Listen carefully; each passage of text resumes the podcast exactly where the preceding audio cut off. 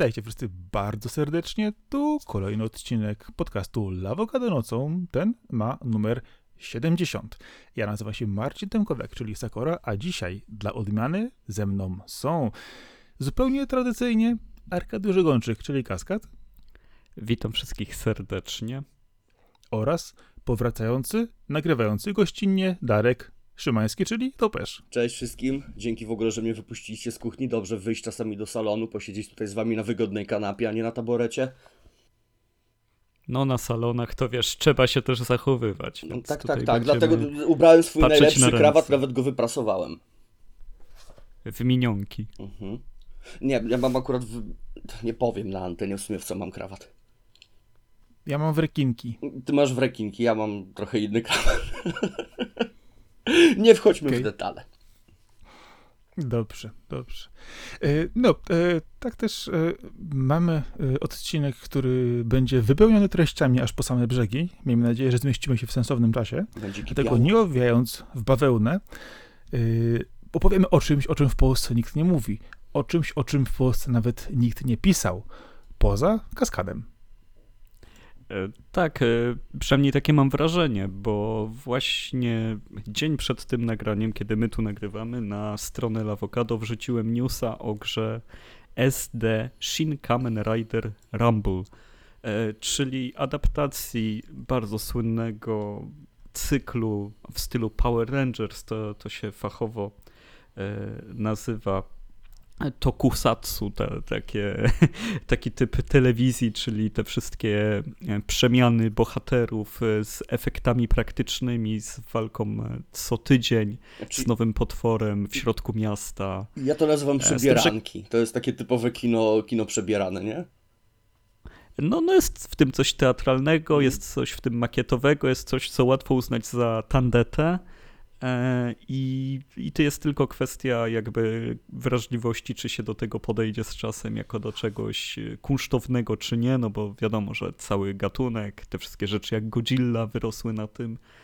I nie zawsze to, że zastąpienie tego efektami CGI e, tak samo smakuje, bo mimo wszystko część komiczna i luzu, jaka jest w tym, mimo całkowitej powagi bohaterów, e, jest bardzo istotna.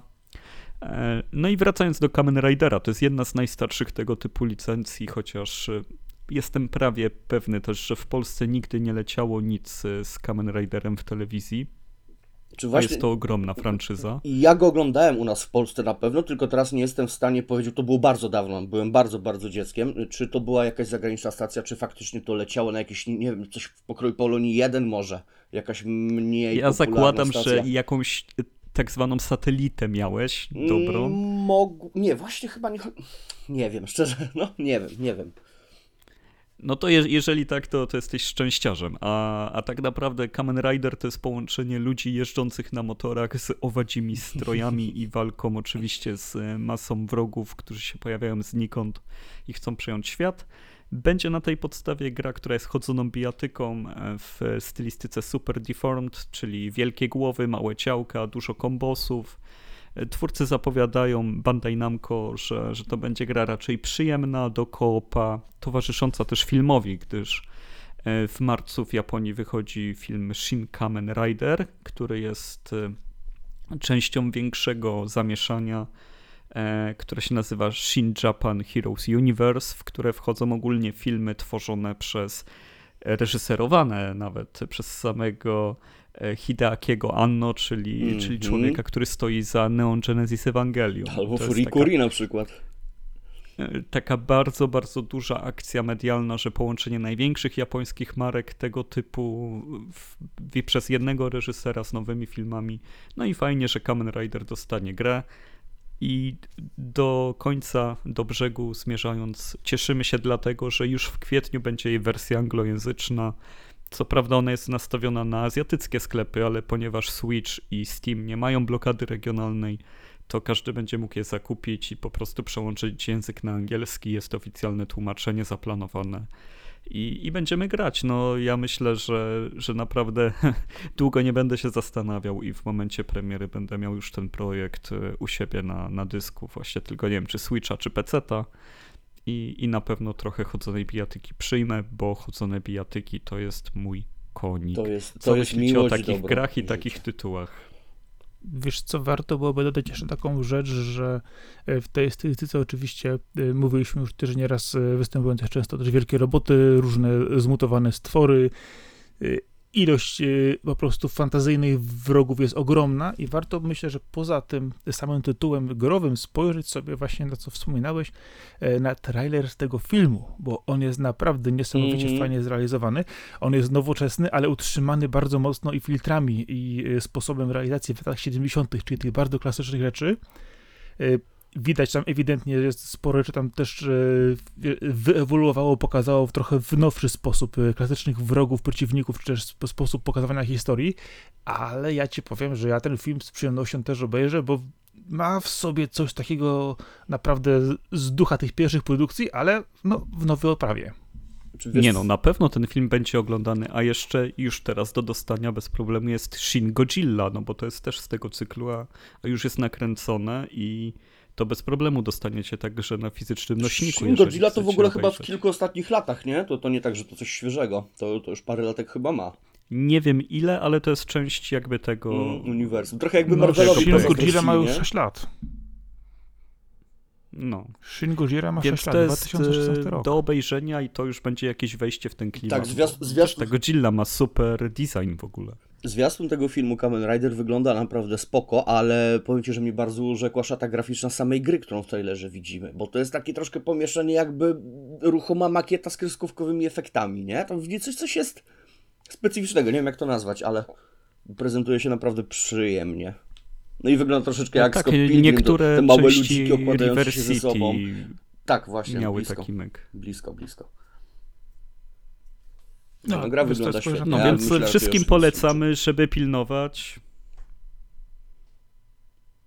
Się, się nakrywamy dzisiaj głosami, bo każdy chce coś powiedzieć, widzę o Kamen Riderze. No to jest dobry znak, no bo też e, warto pilnować tej, tej gry, tej licencji, bo, no bo to będzie jakiś znak, jeżeli większość ludzi, większość, chociaż trochę osób w Europie, w Stanach ją zauważy, to, to zawsze jest szansa na więcej wielkich potworów e, plastikowych, animowanych, czy też ludzi przebranych w stroje, w których jest im za gorąco, chodzących wokół makiet miasta, żeby takie filmy i te, później takie gry dostawać. No słuchaj, popularność, popularność tego typu filmów, na przykład właśnie Power Rangers, które były u nas bardzo znane w latach 90. czy jeszcze początku 2000. E, myślę, że nie trzeba drugi raz powtarzać ludziom, na pewno znajdą się fani takiej stylistyki, tak samo jak znajdzie się fani anime, to na pewno znajdą się fani ludzi, którzy kopią kartonowe miasta, nie? Przebrani za roboty. A jeszcze dojrzy do tego trochę cosplayerów, którzy będą po prostu robić bardzo wymowne, specyficzne gesty, machać rękami, O, nogami, no. y, wrzeszczeć do tego i transformować Dla, się. cosplayer, dla cosplayerów to jest, y, to, jest, to jest praktycznie raj, nie? Tylko y, gorzej jak serial będzie wypadał w blado w porównaniu z y, cosplayerami, bo już nieraz cosplayerzy udowodnili, co potrafią. No, Cowboy Bebop pamiętamy. No. Ej, mów sobie co chcesz, ale on mi się nawet podobał. Nie bijcie, ale on mi się nawet podobał. Jako coś Wizualnie osobnego. tak. Osobnego, wiesz, Ale nie, nie przyklejane, nie porównywane z oryginałem. To było spoko. Trochę żałuję, że nie skończyli tego sezonu. przesadzasz z tym spoko, ale Nie bolało. ładne Może były było lokacje. spoko, miało swoje momenty, miało do, dobre, do, dobre pomysły. Myślę, że obsada była Y- całkiem spoko też przede wszystkim. No. No, Vicious najbardziej. On, on był strasznie przerysowany, ale obsada była spoko, no. Pasowała do tego, Znaczy, do, do tego największym- kiczu, no bo nie oszukujmy się, anime jest kiczowate. Czy będziemy zaprzeczać, czy nie, takie będzie w swoim stylu po prostu. No, ale największą, największym problemem właśnie tego e, Netflixowego e, kowboja było e, zmienienie archetypów pewnych postaci i rozwalenie Trochę scenariusza, tak. jeżeli chodzi o to, kto jest głównym złym i tak dalej. No i to spowodowało tak, wielki rage fanów. No ale też różnica między adaptacją a ekranizacją, nie? No ale to byśmy się powtarzali, wszyscy wiemy o co I chodzi. teraz y, przejdźmy do kolejnego newsa, bo jest Tak. bardzo ważny. Bardzo, bardzo ważny. Gwiezdne Wojny, Star Wars Jedi Survivor przesunięto o 6 tygodni na kwiecie. O nie, co ja przez E, te 6 tygodni będę czy- robił? Czy poza mną ktoś w ogóle czeka na Star Wars Jedi? Bo ja szczerze mówiąc czekam na ten tytuł. W tej, w tej chwili wymachuję palcem, e, zgłaszając się do odpowiedzi. Tak, tak, bardzo czekam, dlatego że ja od zawsze byłem fanem Star Warsów, a e, ostatni Jedi Fallen Order bardzo mi się spodobał. Do tego stopnia, że kupiłem swój egzemplarz, potem i tak ograłem to jeszcze w Game Passie, miałem pretekst, żeby powbijać achievementy po parę razy. Bardzo mi się podoba ta gra, choć widziałem jej problemy, widziałem jej błędy, wiem co można byłoby zrobić lepiej. Na pewno parę rzeczy w mój gust nie trafiały. Zwiastuny kolejnego pokazują, że chyba z tymi wszystkimi bolączkami się uporają. No i dostajemy nowe Gwiezdne Wojny, są oficjalnym kanonem. E, mamy fajnego bohatera, bo Kal jest całkiem spoko. Mamy fajnego droida, bo e, BD, dobrze pamiętam, tak? Któryś. On, on też jest bardzo spoko. E, setting super, walka super, grafika super. Czekam, poza tym respawn, kiedy oni kiepską grę wydali. No jeszcze nie zdążyli. No jeszcze nie zdążyli, nie mieli na to szans, nie? No, po cichu czekam cały czas na Titanfalla 3. No, ale patrząc jeszcze z tej strony, to y, wszelkie opóźnienia y, są w tej chwili zupełnie nowym trendem na rynku. Y, mhm. Oczywiście zupełnie standardowym. Podajemy ty- tytuł, premierę, po czym no, będzie jak będzie, albo kiedy indziej będzie. I tak naprawdę przestaję wierzyć, jeżeli chodzi o terminy wydawania gier, gdyż większość y, z nich y, rozmija się z czasem, chybia i tak dalej. Mhm. E, No po prostu trzeba być tylko i wyłącznie cierpliwym. No i miejmy nadzieję, że e, nie pokaże się za jakiś czas kolejna informacja, że jeszcze dorzucimy do tego, wiecie, to jednak trzy miesiące. Czy wiesz co, nie będzie to- 6 tygodni brzmi jak szlifowanie optymalizacji, a nie poprawianie kodu. To jest raczej w tą sprawę, stronę, prawda? No ja Miejmy chciałem nadzieję. podbić to, to stwierdzenie, bo 6 tygodni jest tak małym e, okienkiem w, w, w całym procesie Mhm. tworzenia tak dużej gry, że, że tutaj raczej wszystko im śmiga, ale dostali zielone światło na to, żeby to dopracować, bo jeżeli dopracują kilka rzeczy, to na meta przekroczą 90, Mhm. a z tymi błędami by mieli, nie wiem, 84. Wiesz, to może być coś na zasadzie Więc- do, dopracowanie RTX-a, żeby na konsolach chodził trochę lepiej, dajmy na to. Bardziej kosmetyka raczej, nie? To, to możliwe, że to nawet dopiero jakiś third party tam jeszcze adaptują pod ten silnik. No bo te 6 tygodni to fakt, to już gra jest w goldzie. W 6 tygodni to niewiele zrobisz.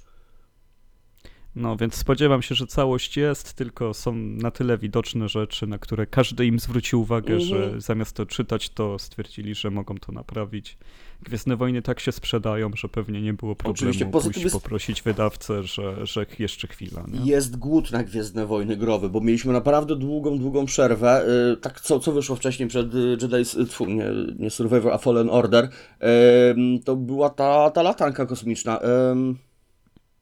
Eee, Squadron. Ro, Rogue tak. Squadron, Squadron, Squadron. po prostu A Squadron. ona tak. była bardzo dobra. Bardzo dobra. mi się. Świetnie się bawiłem przy niej. Multiplayer miała, mia, ma, ma fajny pomysł na siebie. Szkoda, że bardzo mało ludzi z niego gra przynajmniej.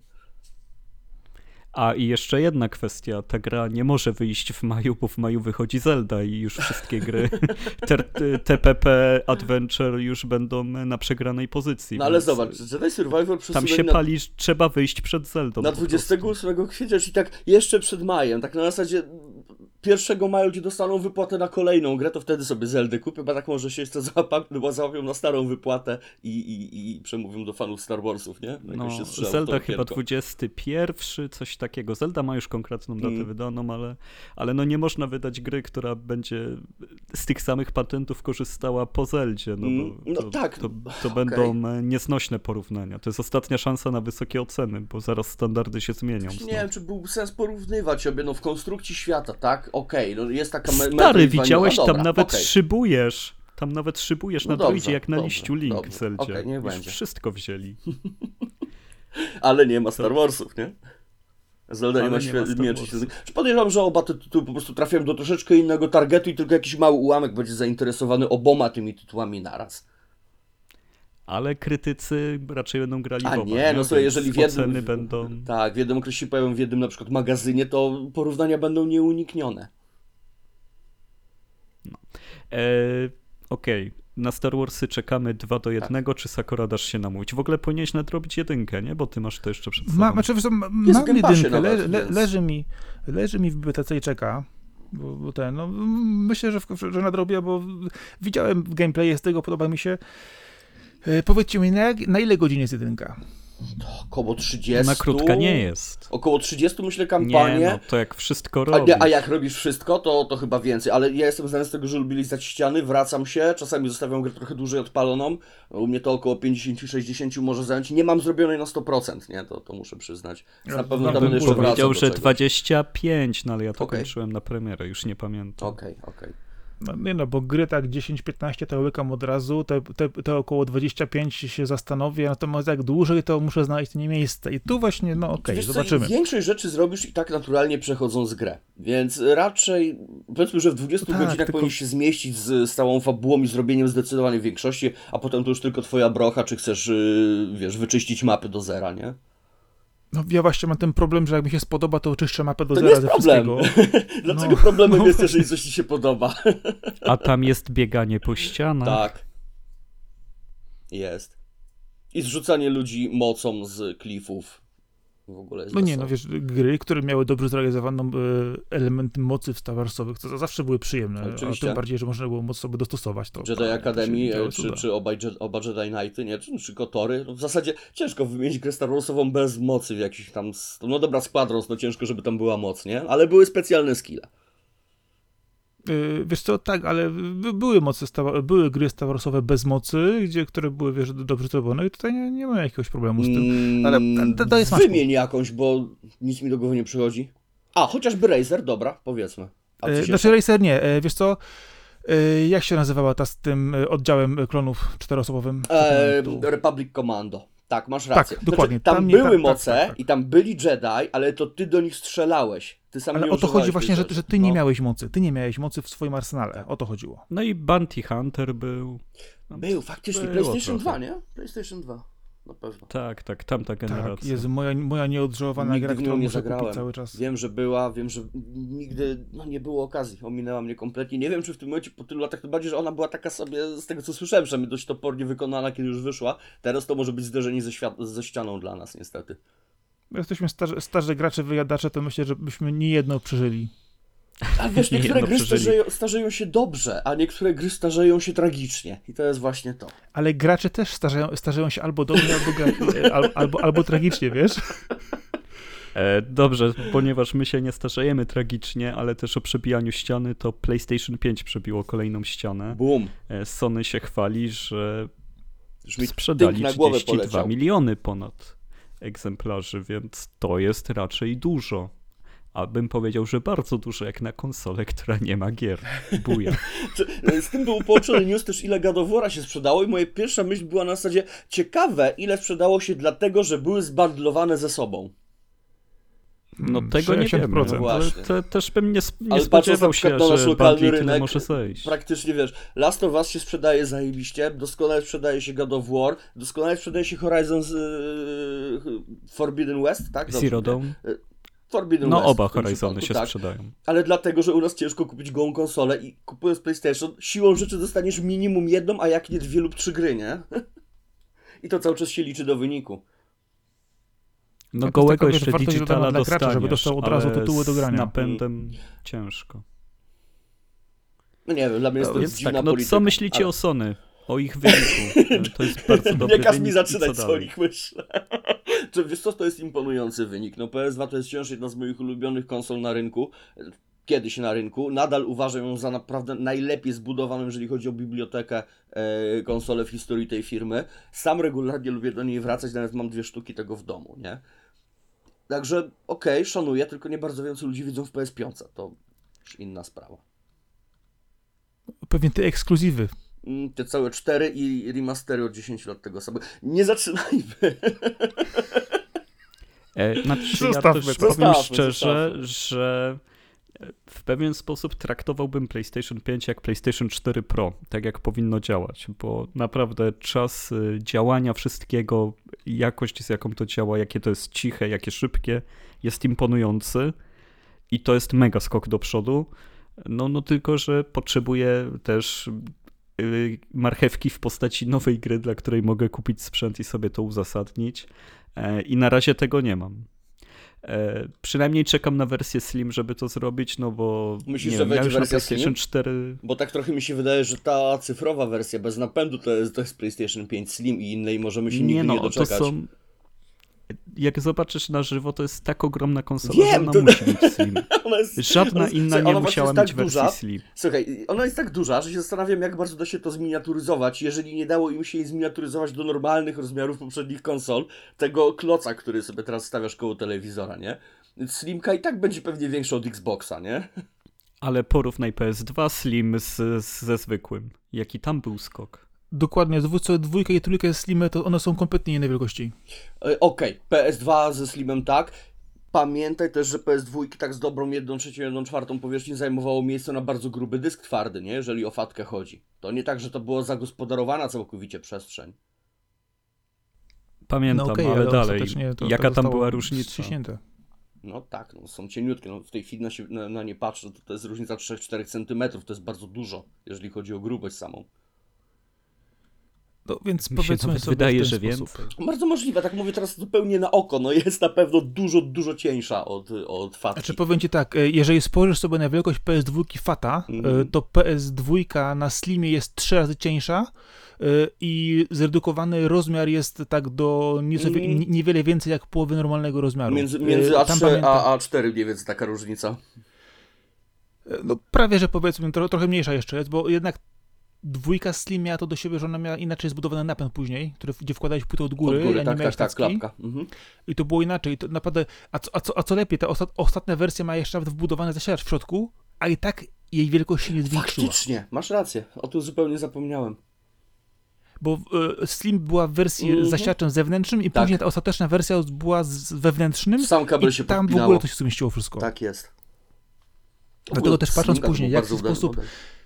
Dokładnie, ale zw- zwróć uwagę później, jak się, jak się zmieniała trójka i czwórka później, biorąc pod uwagę jej wielkość i moc, e, to pią- piątka w tej chwili, powiedzmy, że wersja e, Slim V2, która będzie później już zoptymalizowana i zrobiona trochę lepiej, e, jest szansa, że nie będzie się unosić na wiatrakach nad, nad biurkiem. Wciągać kota spod biurka.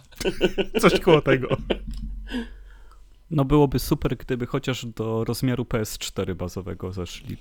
To już byłby wielki krok Byłby do przodu. sukces, ale to- nie symbol, że... Wciąż byłby chlebak, nie? No, Ale tak. zawsze mniejszy. No tak.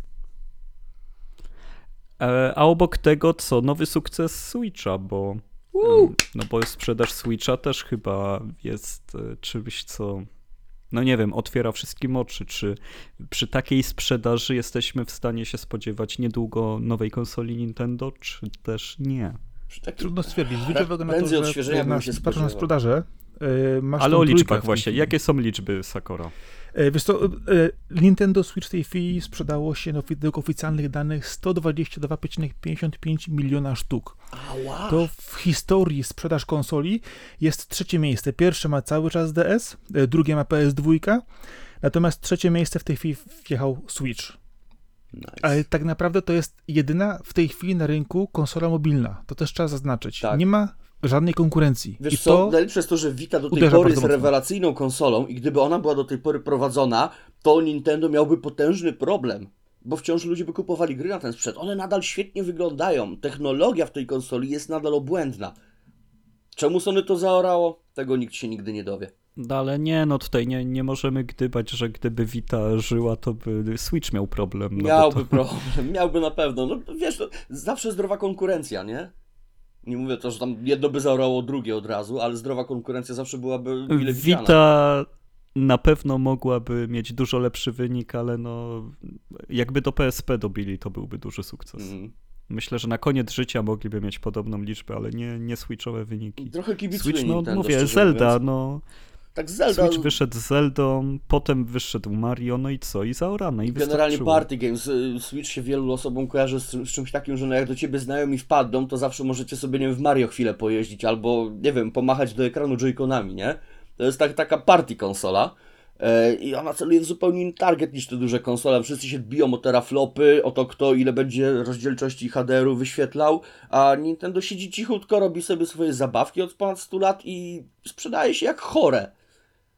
Dlaczego? Bo może gameplay jest ważniejszy od tych teraflopów? Ciekawe, czy, czy kiedykolwiek duży wyda du, duzi wydawcy dojdą do tego. Ale wiesz co, to jest dokładnie to, o czym mówiliśmy, że e, duże konsole ścigają się na wyda- wydajności, Mhm. wielkie Kto tytuły, ma gigantyczne, większego, wiadomo nie? co. Ja, ja No, muszę. po czym wchodzi, po czym wchodzi Nintendo mówię, tu macie, bawcie się dobrze. Nowa Zelda, Koniec 7 tematu. milionów egzemplarzy w pierwsze dwa tygodnie, nie? Przykład, strzeliłem teraz, to to nie są oficjalne dane, nie? Ale E, tak, lubi ale takimi też no, Nintendo operować. Pamiętajmy, że o ile oczywiście stawianie na gameplay i na to, żeby było wszystko joyful e, na Switchu i w ogóle na platformach Nintendo, to, to, To jest podstawa. cały jego gimmick, nie? Ale, Po to ludzie się go kupują. ale oni mają taki cult following, oni mają takich wyznawców, że oni każdy sprzęt na starcie sprzedadzą, oni mają mega po prostu plecy. Szczerze, ale To nie niewiele jest się tak, to że- od fanboyów, czy, przepraszam, fanów, bo od razu generalizuję, ale generalnie od y, fanów też Sony. Lu- Ludzie kupują po kilka konsol, ludzie kupują po kilka Switchy. Xbox tak naprawdę nie, nie znam osoby, która kupiwa, kupowałaby kilka wersji Xboxa, na przykład mieć SK i Series X naraz. Co najwyżej, nie wiem, z 360 się przesiadł na innego, bo mu powiedzmy oferta Sony nie odpowiadała. Że no, one się jakby tak próbują kłócić, ale nie wiem.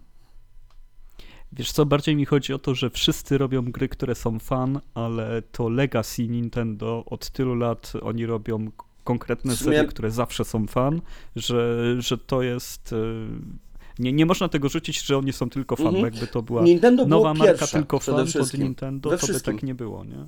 Nintendo było pierwsze we wszystkim. Famicom i, i potem reszta już jest historią, nie?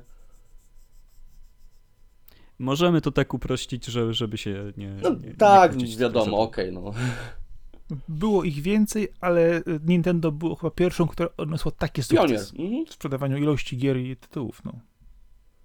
No, uratowali branżę gier wideo Nintendo Entertainment System po tej całej zapaści, po Atari, no, no wszyscy znamy tę historię, Tak. ale też zawsze podkreślam, że 8-bitowa Sega była planowana na kilka miesięcy później, że jakby nie Nintendo to zrobiło, to Sega by to Dokładnie. zrobiła, że tam Dokładnie. był plan na dokładnie ten sam sposób zabawy, tak samo dystrybucję na kartridżach, bardzo podobne sprzęty.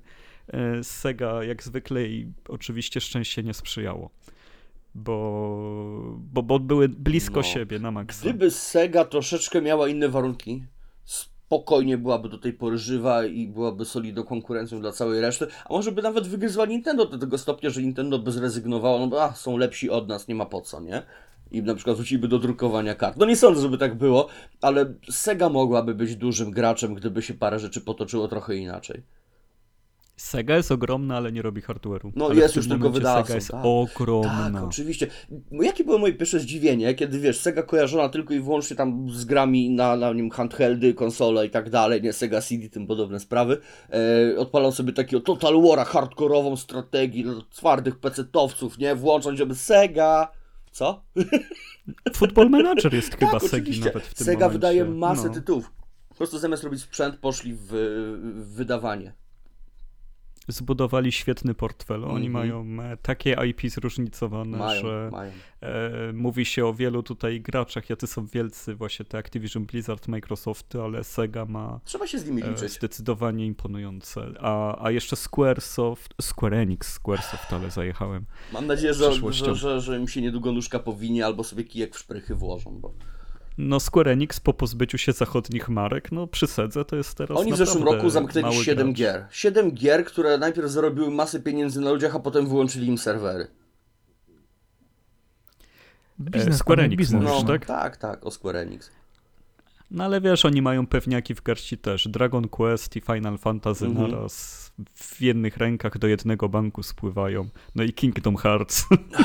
Marka, Które której nie akurat ja totalnie nie rozumiem rozumiem, tak, ale drukują pieniądze tym Kingdom Heartsem, jakim cudem, nie wiesz wiem. co, bo myślę, że Disney się z nimi dzieli, nie? W końcu musi, jakby nie patrzeć, być z nimi umówiony. No, no wiesz, tak, ale to i licencja tak nie tłumaczy. To i tak nie tłumaczy tej, tej całej historii, tego szału. Dobrze, bo mamy jeszcze lepszą historię. Wraca e, seria, która miała nie wrócić, przynajmniej O dla nie. mnie jest to zaskoczenie, ale The Crew The Crew. wraca. Zaskoczenie, ja ci powiem, że jestem w szoku, jak popularnym tytułem jest The Crew 2. E, Wiesz co, myślę, że wystarczy obserwować jego ceny, bo on od lat jest po 20-30 zł.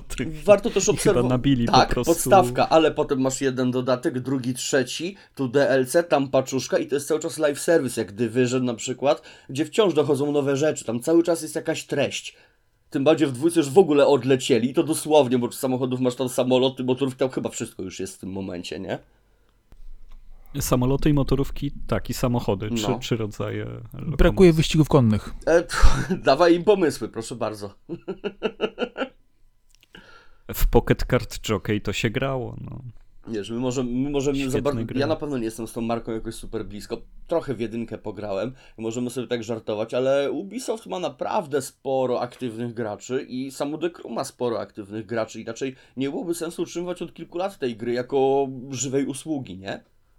Zobacz, już przecież na Division Eee. 2 chociażby postawili kreskę, a w trakcie pandemii ludzie zaczęli im płakać, żeby się przydała nowa zawartość i dorzucili kolejne sezony.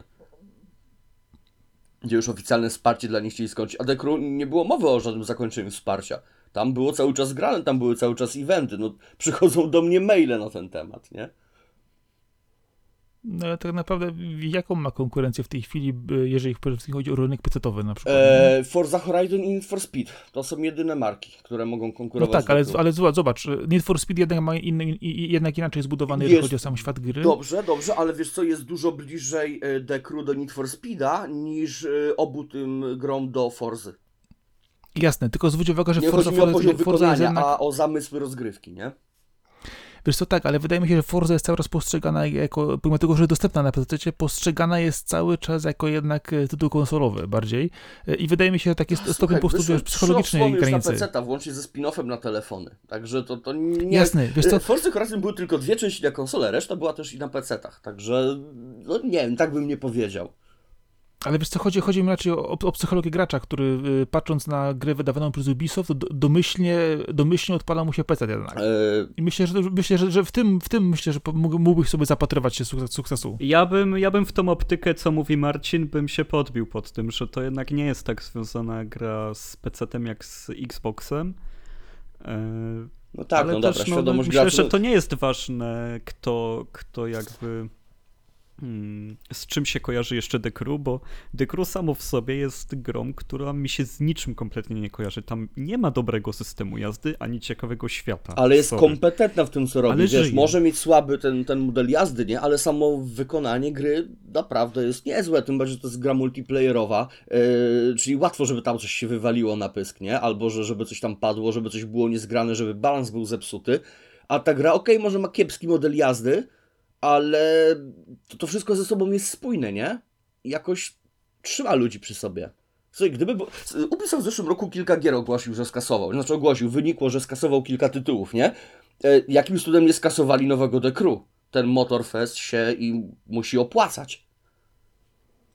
Wiesz co, myślę, że kwestia też jest taka, że to pokazuje, że gra jednak jest do, cały czas dostępna już od, dłuższego czasu. E, Jest ona w sumie tania, jak patrzysz sobie, jak ceny zjechały, ale to też Klasyczna pokazuje strategia e, Ubisoftu. graczom. Podstawka że- jest tania, bo zapłacisz później w rozszerzeniach.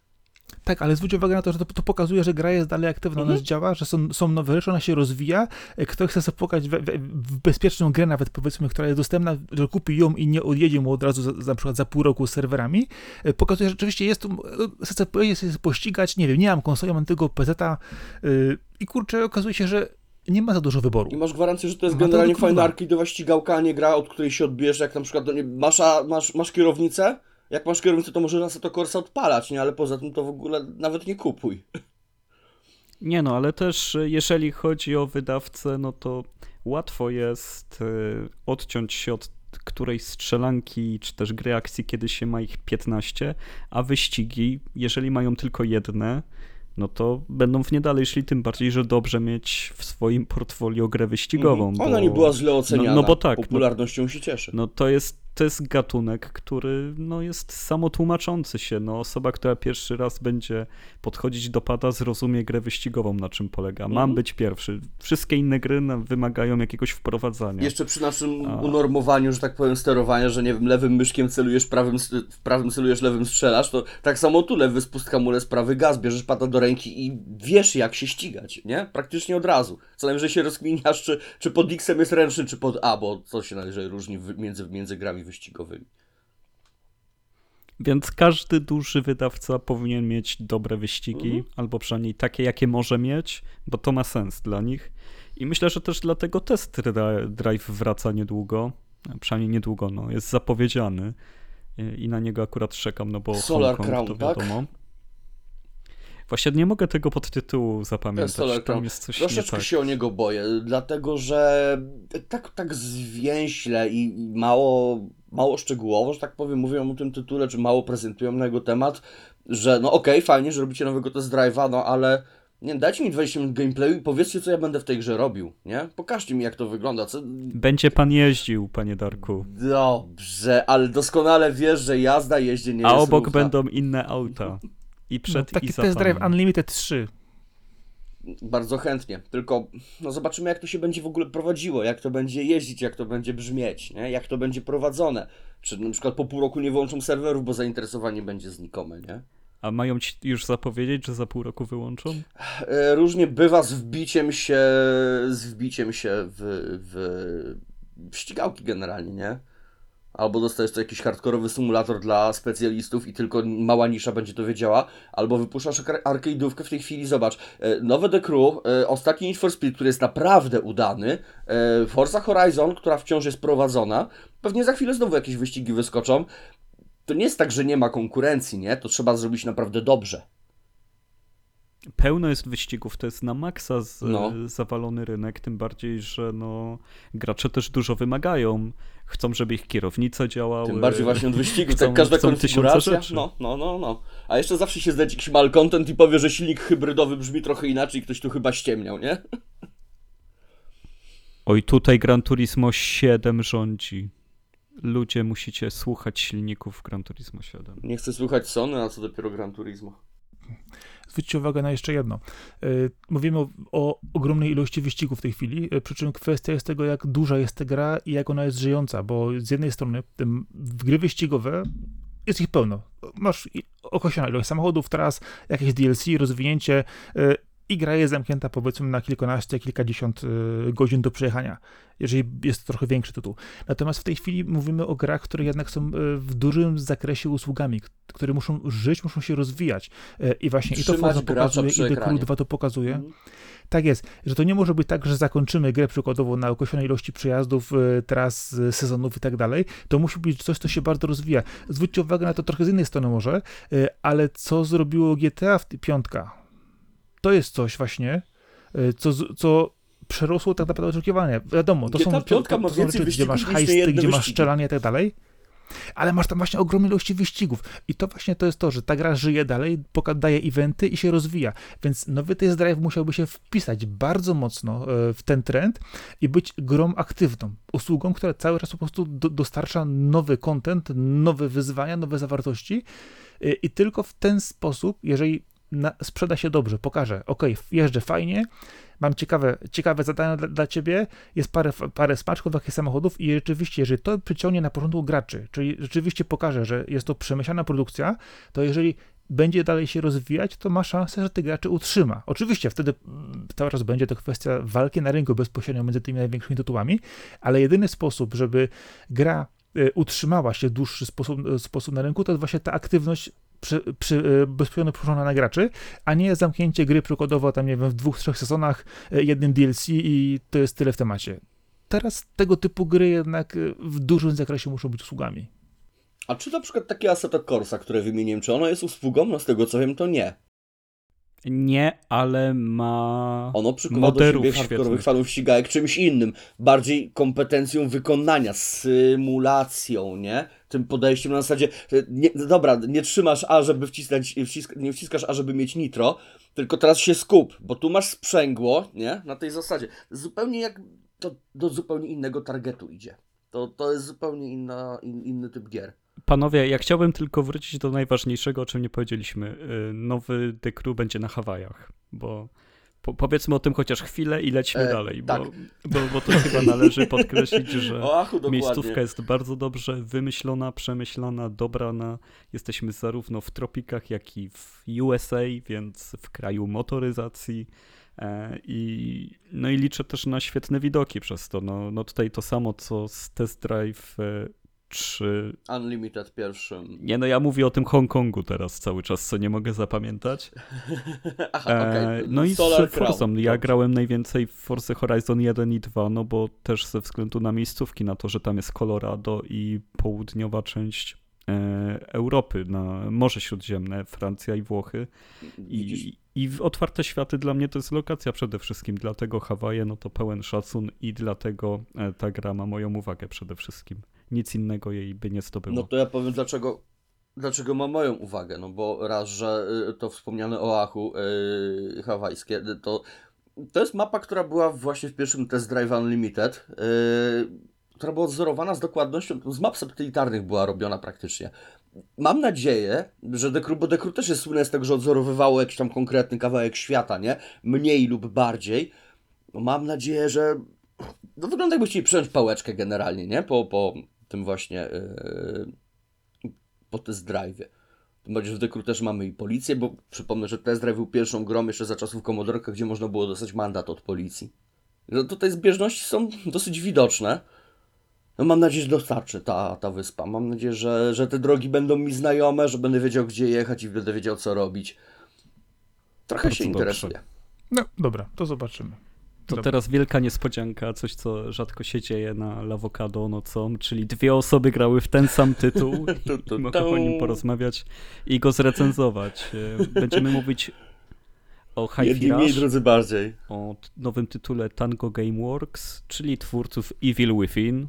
E, mhm. I jak widać, e, potrafiących także zrobić grę, która łączy platformówkę ze slasherem E, myślę, Topesz, no bo ty grałeś poza mną, że tak najlepiej określić gatunek tak.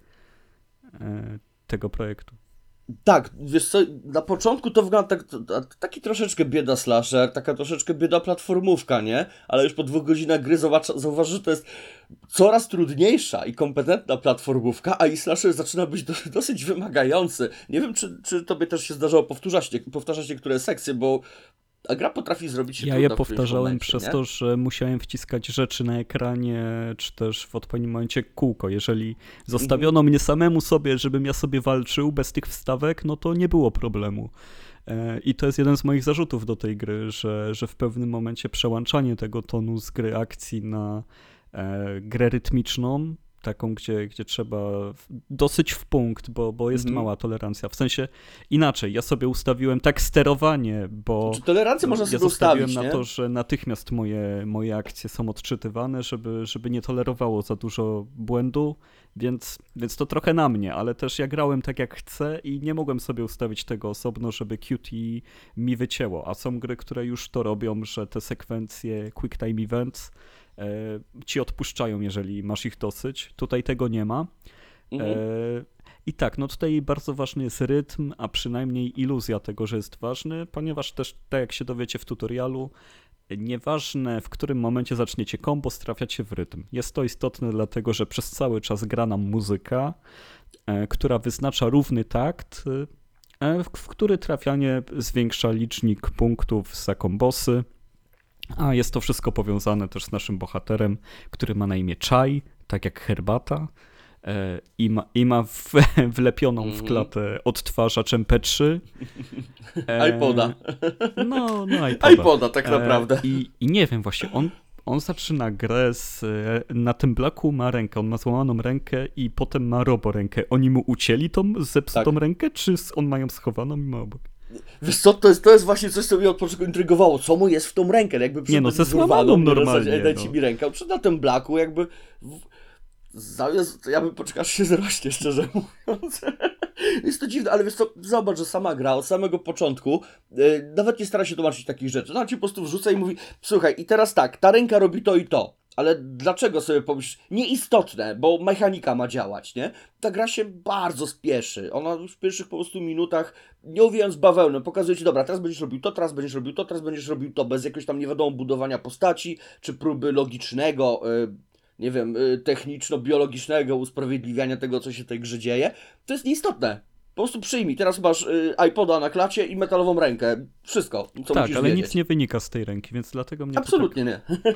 Czy wiesz co, tyle, że fabuła z tego wynika, no bo jednak trafiamy w pewien setting, nie? Dzięki temu, że, że, że tam czaj Gwiazda Roka tylko i wyłącznie w swojej głowie y, się tam pojawia. Tak, bo jesteśmy w kampusie ogromnej korporacji Vanderlei To tak. jest wyspa, nie? I oni się. mają tam swoją zarówno fabrykę, jak i właśnie cały kampus, biura i tak dalej. I żeby. Są bardzo hojni dla swoich pracowników. Jedna przerwa na trzy miesiące. Tak, bo tam wszędzie pracują roboty. To są droidy, które są, zachowują się jak ludzie. To jest, to jest satyra na korpo też. Tak, to jest parodia korporacji. Jak się czyta maile, które są w tej grze, no to są przezabawne. Są piękne niektóre, tak. E, I, I tak, no więc idziemy po ścieżce, trafiamy na kill room, ponieważ w momencie, kiedy zaczyna się walka, przestrzeń dookoła nas się zamyka. To nie jest standardowa platformówka 3D, że biegając po planszy swobodnie możesz podbiegać do przeciwników, tylko jak zaczyna się sekwencja walki, no to zostajesz w tej sekwencji walki i dopóki no dopóki ostatniego przeciwnika nie, nie pokonasz, no to nie możesz iść dalej. Ja bym powiedział, że to jest bardziej Psychonauts niż raczej ten Clank, bo raczej Clank czy tam, nie wiem, Jack and Daxter miał powiedzmy, że takie otwarte bardziej światy, nie? A tu mamy dużo bardziej korytarzowo. Wiadomo, tam czasami jest jakaś ścieżka na bok, coś jest schowane pod platformą, na której stoisz, gdzieś jakaś, jakaś znajdź, znajdźka, ulepszenie paska zdrowia, czy coś gdzieś tam jest pochowane, ale gra jest bardzo korytarzowa. Nie ma nie sposób się tak naprawdę zgubić. No, no nie, nie da się. No tutaj trzeba by było być wybitnym, e, wybitnym konkretną jednostką, żeby się zgubić, bo ona jest też usiana strzałkami i powiem szczerze, ja to bardzo lubię, ze względu też na to... Nawet spotykamy typa, który układa te strzałki. Jego życie musi być bardzo smutne, z, wnioskując tak, z logów, i które jest też mail, który można znaleźć, że gratulują działowi prawnemu, że udało im się opatentować znak strzałki i dlatego jest strzałka wszędzie. Tak. To jest, to też, tak jak mówię, satyra na korpo nieraz, y, to jest taki niewymuszony humor, nieraz mi się kącikus tak naprawdę szczerze uniósł, nie? Ale to też nie jest tak, że na przykład spadek z krzesła ze śmiechu, będę się trzymał za, za, za brzuch i, i, i dusił łzami, ale Dawno nie miałem takiego przyjemnego humoru w grze. To jest, jest coś odświeżającego. No tak właśnie, no bo myślę, że jeżeli chodzi o to, że doceniamy połączenie barw, kolorów, e, żywej muzyki, elementów platformówki, elementów slashera w jednym, że, że to nam się podoba, to tu jesteśmy zgodni. E, tylko myślę, że na tej skali mhm. zadowoleni jesteśmy w innym miejscu. E, dla mnie jest to gra mhm. raczej ok na takim wstępnym poziomie, żeby komuś pokazać, na czym polegają gry wideo, z czego się mogą składać, jako jakiś wstęp do slasherów, wstęp do platformówek, mm. ale też no, nie jest tylko tak, że, że jest to gra, która jako platformówka nie jest zbyt ciekawa, no bo tam zbyt dużo się nie platformuje tak naprawdę, tam się po dwóch platformach skacze i jest koniec. Są miejsca, gdzie trzeba Wiesz co, znalazłem kilka takich miejsc, gdzie można skakać naprawdę na pałę i po prostu wystarczy w danym kierunku, ale jest też kilka takich miejsc, gdzie trzeba skoczyć naprawdę z krawędzi na krawędź, prawie że na piksel, albo lecieć gdzieś tam do wody, lawy czy coś tam innego. Takie miejsca się zdarzają, gdzie naprawdę tak, jest wymagana precyzja. Yy... Ale naprawdę no garstka, jest garstka, nie ma mało, tego A jeżeli chodzi o warstwę slasherową, to... Yy... No, no powiem szczerze, na końcu tej gry już byłem nieco znużony tym nawalaniem, bo no bo tak, no bo ona jest złożona tak naprawdę na tym, że z czasem dostajemy nowe moce, które działają na konkretnych przeciwników i oni są mhm. nam mieszani po prostu i to ciągłe przełączanie się między mocami. E, to jest zarzut, który miałem też do God of War'a e, z 2018 roku, że tam konkretne moce, bronie Aha. potrafiły być na konkretnego przeciwnika. Ja tego nie lubię. Jestem postacią, która jest kimś, kto ma takiego powera, że, że nie musi zmieniać broni na jakiegoś przeciwnika. Co to jest za logika? Ja tam podchodzę, jak. Wiesz, to trochę się no, tego. To, to jest no. szkoła bajonety, Dantego i tak dalej, gdzie po prostu ja jestem e, kimś, kto sam wybiera styl gry ja, ja to, to spojrzenie na slashery czy na brawlery lubię, niż na ciągłe przełączanie się, o no to zieloną rękawiczkę muszę mieć na wroga z zieloną tarczą, a czerwoną na, na tego z czerwoną tarczą. To pewnie ten reboot DMC, e, Devil May Cry, musiał być dla ciebie strasznym e... utrapieniem. Bo tam jednak to żonglowanie lewym, prawym triggerem, nie? Niebieska broń, tam Angel i Devil, nie? I tam zmieniałeś to wszystko. I to wszystko było trzeba robić w trakcie jednego kombosa, często będąc w powietrzu, nie dotykając podłogi od ostatnich dwóch minut, bo cały czas gdzieś tam na hakach, na linach, korzystając z tego, że czerwone z czerwonym, niebieskie z niebieskim. Tego żonglowania w tym takim DMC było masa. A tutaj mam coś takiego, że mimo tego, że odblokowujesz masę różnych umiejętności, dodatków, ulepszeń, jakichś tam chipów, nie chipów, to i tak któryś te wszystkie kombosy sprawdzą się do tego, że nieważne ile razy klepniesz X, ile razy klepniesz Y, i tak wyjdzie ci coś, co będzie skuteczne i możesz je klepać tak naprawdę w dowolnej kolejności, byle w rytmie. Co do tego w rytmie, to też jest... Um... No tak, ale wiesz o czym mówię, tak? Zamiast opanowywać, yy, nie wiem, jakieś kancele w powietrzu, tym podobne rzeczy, nie? Nie, nie, jest, nie jest to bijatyka taka, taka stricte nastawiona na yy, piłowanie mechaniki, yy, tylko no, blokowujesz sobie tutaj coś, tam coś, a potem to już nie ma większego znaczenia, co wciśniesz i tak sobie poradzisz z przeciwnikiem, nie? No zdecydowanie. Ja po prostu najbardziej doceniam w tej grze, jak ona potrafi udawać coś większego, bardziej skomplikowanego, bo rzadko która gra potrafi aż taką zrobić zasłonę i tak nadrabiać swoją e, wizualną częścią, bo ten cel shading jest wyjątkowo piękny, wyjątkowo dopracowany. Trudno mi było. Cudowny.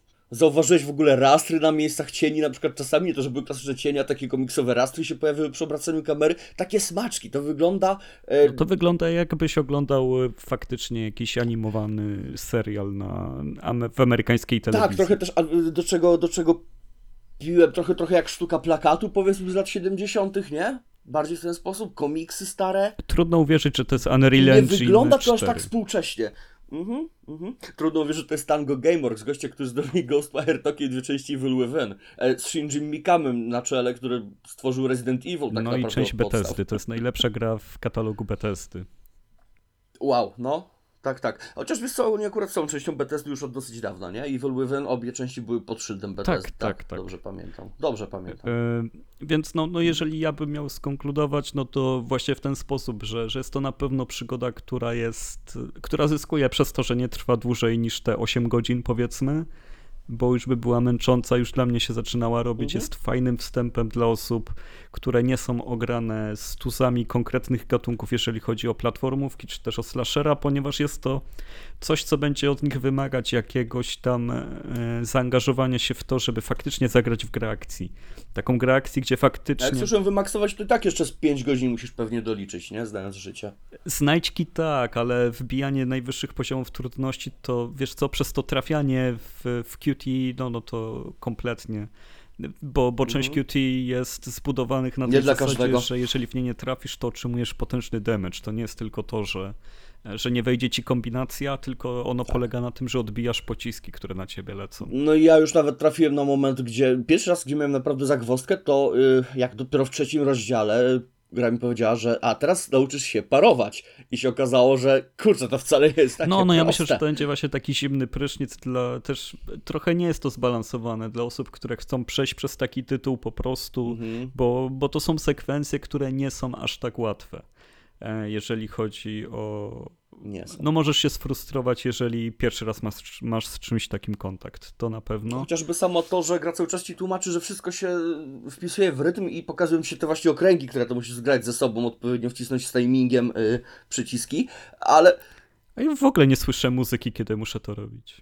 To Dobra, ale druga rzecz, ale jeżeli na przykład chodzi o samo parowanie, to na dzień dobry ci mówią, że. Y, nie każdy pokazuje, yy, sygnalizuje swój atak, nie? A niektórzy robią atak, zaraz drugi atak, nie? Tak, tak, tak. Musisz po prostu nauczyć tych wrogów na pamięć, albo dwa etapy później będziesz miał naprawdę potężny kłopot i odłożysz grę Ale też zrobiłem test, zrobiłem miód na telewizorze, grałem bez dźwięku, też wybiłem rangę S. To, mhm. to to, to, to nie chodzi o wyczucie dźwięku, jeżeli chodzi o muzykę, o ten rytm, który gra ci komunikuje, tylko o wciskanie ataku w momencie, kiedy się kończy animacja poprzedniego to, to, to jest właśnie ten dym i lustra, że oni udają, że to wszystko jest w rytm, że te systemy się na siebie nachodzą, a tu chodzi o obserwowanie animacji. I to, i to jest moje czepialstwo, czy też coś, na co zwróciłem uwagę, no bo się chciałem do czegoś przyczepić, chciałem sprawdzić, czy to faktycznie, e, wiesz, taki reverse engineering, czy to działa, czy nie działa, więc to zobaczyłem. Myślę, że normalny, w cudzysłowie, odbiorca w ogóle nie zwraca na to uwagi i da się temu porwać ale ponieważ ja się nie dałem, aż tak nie będę znaczy, się zachwycał. Wiesz co, tu w tej grze, no...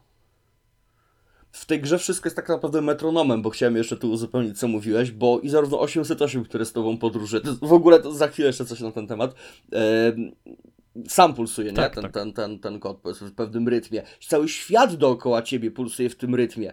Każde drzwi otwierają się i stukają w rytmie. Każdy krok robisz dokładnie w rytmie. Nawet jeżeli zrobisz na chwilę pauzę, to jest jeszcze takie tupnięcie, żebyś nie zgubił rytmu. Cały świat pulsuje dokładnie tym samym rytmem i nie potrzebujesz żadnych wskaźników dodatkowo do tego, bo wystarczy patrzeć na, Ale na czy ty masz czas tak patrzeć? naprawdę. Tam nie ma czasu patrzeć, tam po prostu wciskasz od razu atak. No przecież nie masz jakbyś chciał się wbić w rytm, to jest właśnie to, o co mi chodziło z tym wyłączeniem dźwięku. To... Znaczy, ja nie chciałem powiedzieć, na ile jest to skuteczne, tak? I na, na ile jest to fajnym, rozwią- dobrym rozwiązaniem, czy tam powiem gameplayowo dobrym, ale coś, co mi się po prostu bardzo podoba, że ten cały świat tak w rytmie się porusza. To jest akurat coś, co mi wpadło w oko i mnie bardzo urzekło. To mi się akurat podoba ten efekt. No, rozumiem falę entuzjazmu, ale myślę, że ci zjedzie do końca gry, chociaż ta, ta gra ma jedną rzecz, którą bardzo chwalę. Mówię tylko o wykonaniu, a nie o chwalę, bo jest poziom, tego, tak? który jest w muzeum i to jest potwierdzenie, że zawsze, kiedy gra ma poziom w muzeum, to jest to najlepszy poziom. To jest rewelacyjne rozwiązanie. Ale nie ma żadnego poziomu w kanałach, co? Poczekaj, nie ma? Nie ma w E, kanałach? Nie, w kanałach nie. Nie ma w kanałach. O, to dobrze. A właśnie, bo gwoli wyjaśnienia, ty skończyłeś tą grę, ja skończyłem trzy rozdziały na razie, nie? Tam chyba ich jest E, osiem, nie dobrze wiem, pamiętam? nie pamiętam. Jest pięciu bossów Jakoś tak. i sześciu. I potem jest No, szósty pięciu final. bossów. No to ja za dwóch pokonałem. Mhm. No to tak. No to plus minus. Powiedzmy, że jestem w jednej czwartej, jednej E, trzeciej gry. n- e, Marcin Sakora, czy chciałbyś się czegoś od nas dowiedzieć, e, zanim przejdziemy do kolejnej gry na, na temat High Firaż? Mm, Wiesz co, powiem ci w ten sposób. y, Widziałem, ładnie wygląda, usłyszałem, że y, jest rytmiczna, stwierdziłem, ble, nie dla mnie, ale powiedzieliście, że rytm jest nieważny. No, może po nią Spróbuj, bo to, nie, bo to nie jest taki Guitar Hero, który ci będzie oceniał o każdy ułamek sekundy spóźnienia i kasował ci mnożnik kombosów, nie? To nie jest ten sposób. Spróbuj, bo raz, że jest w Game Passie, więc nie powinno ci to nic kosztować za bardzo, jeżeli masz ten abonament. Eee, dwa, że ona naprawdę robi fajnie rzecz, jedną, że ona się nie spieszy z uczeniem ci tych mechanik. No mówię ci, mówili o parowaniu dopiero w trzecim rozdziale. Więc ta gra cię uczy powolutku, upewnia się, że opanowałeś, że do ciebie dotarło, że zrozumiałeś tą mechanikę, czujesz się z nią swobodnie i dokłada ci kolejny klocek. Yy, Ja bym jeszcze powiedział, że ona nie pozwala ci się nudzić, bo też jest pełno takich małych sekcji, gdzie gdzieś na jakichś linach zasuwamy, albo musimy czegoś tam unikać, jakieś takie yy, drobne zręcznościowe etapy, które fajnie się wpisują też w to wszystko. I dubbing. Polski dubbing jest doskonały, który do tej animacji wygląda naprawdę rewelacyjnie. Tu się też nie mogę przyczepić. Ja nawet bym powiedział, że lepszego nie słyszałem w grach. I Jest serio. naprawdę bardzo dobrze. Masz wrażenie, że oglądasz naprawdę fajną, dobrze wyglądającą kreskówkę? Nie tak mam pojęcia, jak to się jest, nie? stało, że gra, która wyszła w dniu, kiedy ją zapowiedziano, była robiona w całkowitej tajemnicy, Znikąd w ogóle, miała nie? jeszcze dobrany tak dobrze dubbing w tym wszystkim. To jest dla mnie szok.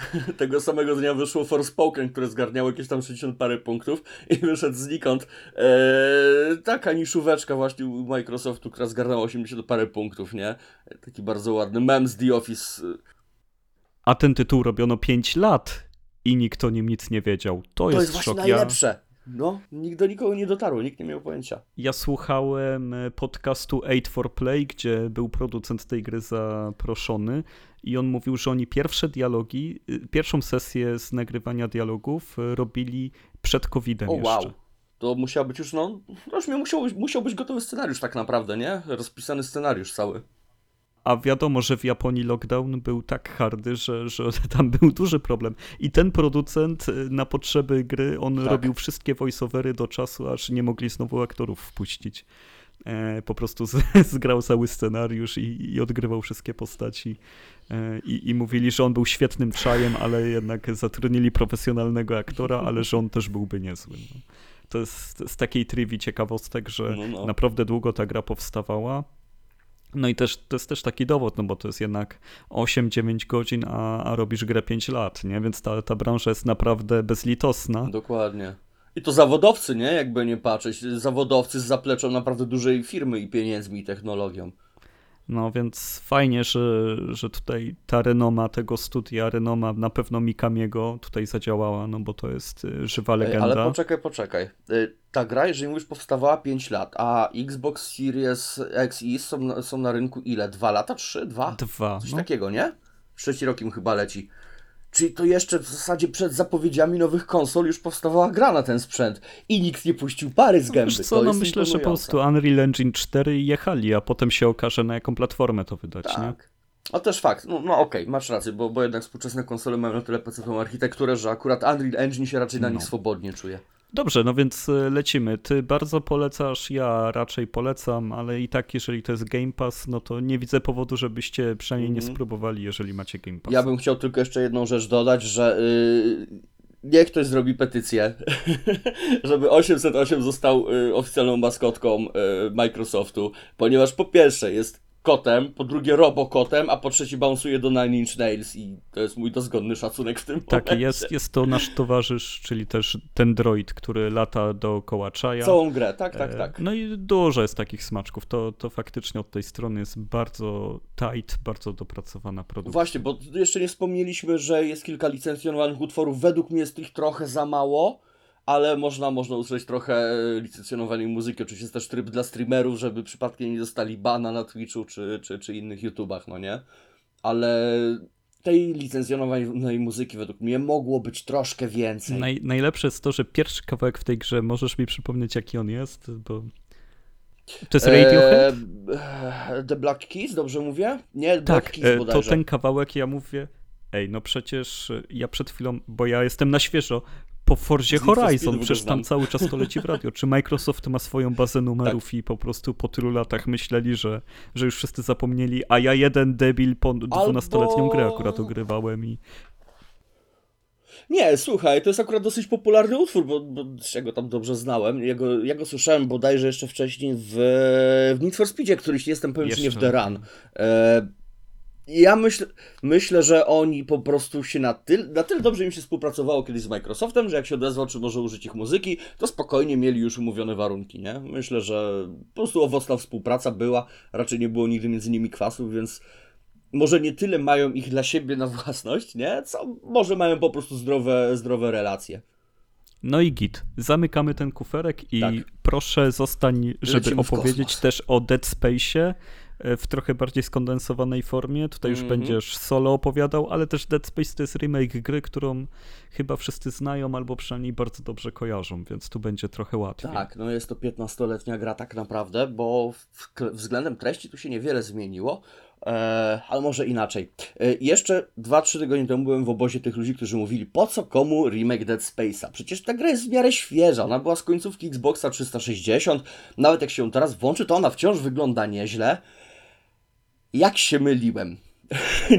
to jest jeden z tych remake'ów, których nie miałem pojęcia, że potrzebuję. Kupiłem to jako impuls i po prostu przepadłem. E, wykonanie tej gry to jest mistrzostwo. Ona została w tej chwili przebudowana tak naprawdę. Nie jest to taki e, remaster, gdzie ktoś po prostu podbił rozdzielczość, podmienił tekstury i, i, i macie, nie? Czy tam nowy zestaw achievementów i jedziemy. E, ja uważam, że ta gra to jest w końcu pierwotna wizja autorów, którą mogli dopiero teraz zrobić, mając dopiero technologię, która im na to pozwoliła. Bo zaczynając chociażby od samej konstrukcji statku. E, wcześniej mieliśmy Ishimurę podzieloną na pewne segmenty. Tak, był obszar tu medyczny, tu jakiś inny, tu hangary, tak dalej. I pomiędzy nimi sobie jeździliśmy kolejką, to było w trakcie loadingów. Tu y, możemy przejść całą Ishimurę praktycznie od początku do końca na piechotę, a wręcz, żeby zrobić dodatkowe zakończenie i zrobić wszystkie znajdźki, to nawet musimy zrobić ten cały backtracking i pozbierać pewne rzeczy, które są dopiero na New Game Plus, więc gra jest zaprojektowana tak, żeby się przechodził po kilka razy. Nie da się za pierwszym razem wszystkiego rozwinąć, bo nie znajdziesz tyle upgrade'ów. Nie da się spokojnie razem wszystkiego znaleźć, bo niektórzy przeciwnicy czy znajdźki pojawiają się dopiero na New Game Plus. Pojawiają się też ich trudniejsze i mocniejsze wersje. E, do tego autorzy zachęcają, żeby grę przejść w ogóle już na totalnym hardkorze, gdzie jest e, tryb, w którym mamy tylko jeden save na całą grę i tylko jedno życie na całą grę. I nie jest to New Game Plus, tam musimy zacząć od zera. Giniemy praktycznie na miejscu. Jeżeli zrobimy gdzieś jednego save'a, to jest nasz jedyny punkt do kontynuacji. Więc optymalnie byłoby przejść w ogóle całość jednym ciągiem. E, I gra ma właśnie pełno takich wyzwań. Ona jest właśnie zaprojektowana tak, żeby do niej wracać, powtarzać, rozwijać się, uczyć się jej, wręcz zachęcać do speedrunowania i, i rozwijania wszystkiego do oporu. Właśnie też jest dodatkowe zakończenie. Nie uważam, że jakoś super dużo wnosiło, ale to też daje nadzieję na to, że y, będą kolejne części. E, a sądząc po ocenach i o tym, że raczej dobrze się sprzedaje, było ciepło przyjęte, to myślę, że na remake dwójki, czy, czy trójki, czy wręcz na pójście w innym kierunku z tą historią możemy czekać. E, dlatego, że też nie powiedzieli, że będą chcieli się dokładnie trzymać e, tej starej historii, a mogą to rozwinąć inaczej. Jedynka w każdym razie tak, zaczyna się w ten sam sposób. Wygląda tak samo. Reżyseria ujęć jest ta sama. E, kolejna rzecz, która zrobiła na mnie ogromne wrażenie, to jest to, że używali asetów, które musieli przy Xboxie 360 downgrade'ować dla tamtej technologii, żeby to było w ogóle możliwe do oświetlenia i działania jako takiego. E, tu mogli popuścić wodze fantazji, więc y, używałem tych wszystkich oryginalnych asetów. E, wraca e, aktor głosowy Isaaca. E, to jest jedna różnica z jedynką. Tu Isaac mówi od początku, ale mówi głosem aktora, który udzielił go w drugiej oraz trzeciej części. Troszeczkę inaczej Isaac wygląda. Przeniesienie na Frostbite to jest w ogóle też Mistrzostwo Świata. Grałem na Xboxie Series X. E, RTX nie wyglądał może zbyt imponująco, ale w trybie wydajności w 60 klatkach te cienie, yy, nie wiem, w stanie nieważkości, kiedy złomką oraz przelatuje między lampami, widzimy to wszystko na zbroi Isaaca, to jest poezja, to jest uczta graficzna. Po raz pierwszy czułem, że gram faktycznie w Next Gena, więc dla samej grafiki to jest, e, to jest już, już ogromny plus. Yy, same nekromorfy też zostały troszkę przebudowane, bo zostało oczywiście to ikoniczne odcinanie kończyn, tak? Wciąż nie dysponujemy tyle bronią, co sprzętem górniczym, yy, piły tarczowe, przecinarki laserowe i tak dalej. Yy, ale doszła na przykład też nowa mechanika, że nie tylko obcinanie kończyn, ale możemy warstwami, e, nazwę to, obdzierać ze skóry przeciwników, tak? Im więcej ich strzelamy, to widzimy, jak tam z ich skóra złazi, odpada mięso tak naprawdę. Gore jest nieprzeciętny. E, akcja jest doszlifowana dużo bardziej, bo poruszamy się troszeczkę jakby szybciej, trochę wciąż czujemy ciężar, nie? Jak mamy to takie depnięcie solidne, to czujemy, że to wszystko, wiesz, ma, swoje, ma, ma, ma swoją masę, e, ale walka jest jakby bardziej doszlifowana, e, bardziej precyzyjna może, bardziej responsywna, no na pewno dużo, dużo lepiej się w to gra niż w oryginalnego Dead Space'a. Jeszcze udźwiękowienie które jest najcudowniejsza część tej gry. E, znaczy, jest kilka zarzutów. Zauważyłem, że w pewnych momentach muzyka potrafi się włączyć i nagle urwać, chociaż nic się nie dzieje. Jakieś drobne glicze, może dźwiękowe. E, z tego co mieli to poprawiać z patchem, więc pewnie to się już e, wydarzyło. Ale jeżeli jesteś w tej samej pustce, w ciemności i słyszysz to, to tarcie blachy o blachę, to już samo to jest yy, niesamowicie emocje robi tak naprawdę. Chociaż gra jest takim horrorem, że straszy praktycznie tylko jumpscarami, czyli w najgorszy ten możliwy sposób. E, atmosfera jest, owszem, ale to nie jest jakby główny nacisk tego. E, ja raczej w to grałem z grubsza wyluzowany i uważam, że nie każdy może mieć taką tolerancję na, nazwijmy horrory, bo każdy inaczej to ocenia, co jest dla niego horrorem, ale bardziej tą do Residenta 456 niż do, no na pewno amnezji, dajmy na to, nie? E, no i to chyba wszystko, tak naprawdę. A, jeszcze jedna ciekawostka. Glitch, który myślałem, że to glitch. E, bardzo ładnie wykorzystali jedną rzecz. W którymś momencie wchodzimy na stację, gram sobie po angielsku i słyszę, że tekst po polsku jest, nie? Że tam, tam wszyscy mieszkańcy bloku, coś tam, proszę, proszę, nie? E, Okej, okay, to coś im się zgliczowało może, nie? Za chwilę słyszę po hiszpańsku, po niemiecku. I to się powtórzyło kilkukrotnie. I to jest sprytne wykorzystanie takich rzeczy jak wersji językowych, którą masz yy, w samym instalatorze gry. Yy, co daje ci nagle poczucie, to jest taka, wiesz, yy, że USG Ishimura to jest taki międzynarodowy okręt. Tam ludzie różnego pochodzenia pracowali. Głupi smaczek, a jak robi na atmosferę. Ta gra jest pełna miłości po prostu. Widać, że każdy do każdej rzeczy się tu przyłożył. Do światła, dźwięku, do doszlifowania dialogów, bo w końcu było trzeba przepisać, w końcu Isaac teraz mówi, więc żeby to wszystko miało chemię między sobą polecam. Naprawdę. Nie sądziłem, że potrzebuję tego Dead Space'a, ale jeżeli wyjdzie kolejny i będzie to kontynuował, czy będzie remake'iem dwójki, czy, czy zupełnie nową historią, ja jestem absolutnie kupiony i wiem, że będzie warto czekać. Jeżeli nie graliście w pierwszego Dead Space'a, to, to to jest jedyny sposób, jak, jakiego powinniście w niego zagrać, a jeśli tęsknicie do pierwszego Dead Space'a, to ten będzie wyglądał tak, jak go myślicie, Wiesz, że co, pamiętacie. to ja mam takie bardziej pytanie trochę dookoła o komentarz, o, o krajobraz, no. w jakim wychodzi ten tytuł. E, bo te, tak no. mi się teraz połączyły nitki, jak e, kiedy mówiliśmy o Jedi Survivor, że musi wyjść przed Zeldą, to w pewien sposób, czy to nie jest tak, że ta gra musiała wyjść przed remake'iem Resident Evil 4, który też ją przykryje w, e, I zaraz po Kalisto? Albo zaraz po Kalisto, no bo też e, zaraz jak wyjdzie Resident Evil 4 odnowiony, to on znowu przykryje dyskurs cały o tych tytułach, mi się wydaje. Oczywiście, Oczywiście. Wiesz co, y, nie wiem jak długo powstawał remake Dead Space'a, ale wiem jedno, że y, tak jak przy pierwszej części y, to Glenn Schofield, dobrze pamiętam nazwisko chyba nie, on był jakby twarzą tego projektu, poszedł robić sobie tego Kalisto Protocol, bo już nie jest związany z jej całą resztą ekipy i się okazało, że tak naprawdę jego wpływ do tego Dead Space'a był na tyle znikomy, że bez niego wyszedł lepszy Dead Space, a jego własny projekt jest zupełnie inną grą. Nie powiem, że gorszą, bo ona w zupełnie inne tony uderza. Tam jest więcej skradania, gor i, i, i nie wiadomo czego, jeszcze bardziej właśnie takiej napiętej atmosfery. Że nie wiem, czy te tytuły w ogóle są konkurowało, konkurowały. To było raczej na zasadzie, że wyszły w odstępie co, trzech miesięcy? W listopadzie był bodajże Kalisto, nie? Jakoś tak. No, nie wiem, czy one miały kiedykolwiek ze sobą konkurować. Ja to bardziej widzę tak, że no, skończyła się, tu cudzysłów robię w powietrzu pandemia e, i wszyscy po prostu może wrócili do pracy i teraz no, nagle zaczyna być zapchany ten, ten y, okres początku tego roku. No bo jakby nie patrzeć, mamy strasznie gruby początek Oj, roku. No, czy Resident będzie lepszy? Pewnie tak, bo już Capcom udowodnił, że potrafi robić remake'i. Tylko żeby nie zaczął zjadać własnego ogona. No jak na razie Dead Space jest niekwestionowanym królem survival horroru y, na rynku. To, to jest definitywnie tytuł, który należy ograć. E, jeżeli lubicie ciasty klaustrofobiczne, y, klimaty gore i, i opustoszałego statku i zaszczucia w kosmosie, to, no, to myślę, będzie że to jest tak konkretna nisza, że odbiorcy na to e, są przekonani od razu chyba na, na widok pierwszego trailera tej gry, żeby ją spróbować. A, a też, tak jak mówisz, ten rok się zaczyna naprawdę gęsto, bo musicie wszyscy wiedzieć dookoła, że Sakura skończył grę. I, I to jest dopiero gęste wydarzenie, więc y, Marcin, proszę, Trochę mu zajęło, bo ona wyszła jakiś czas temu. proszę nie? opowiedz nam o tym przeżyciu, o tej znaczy- ścieżce.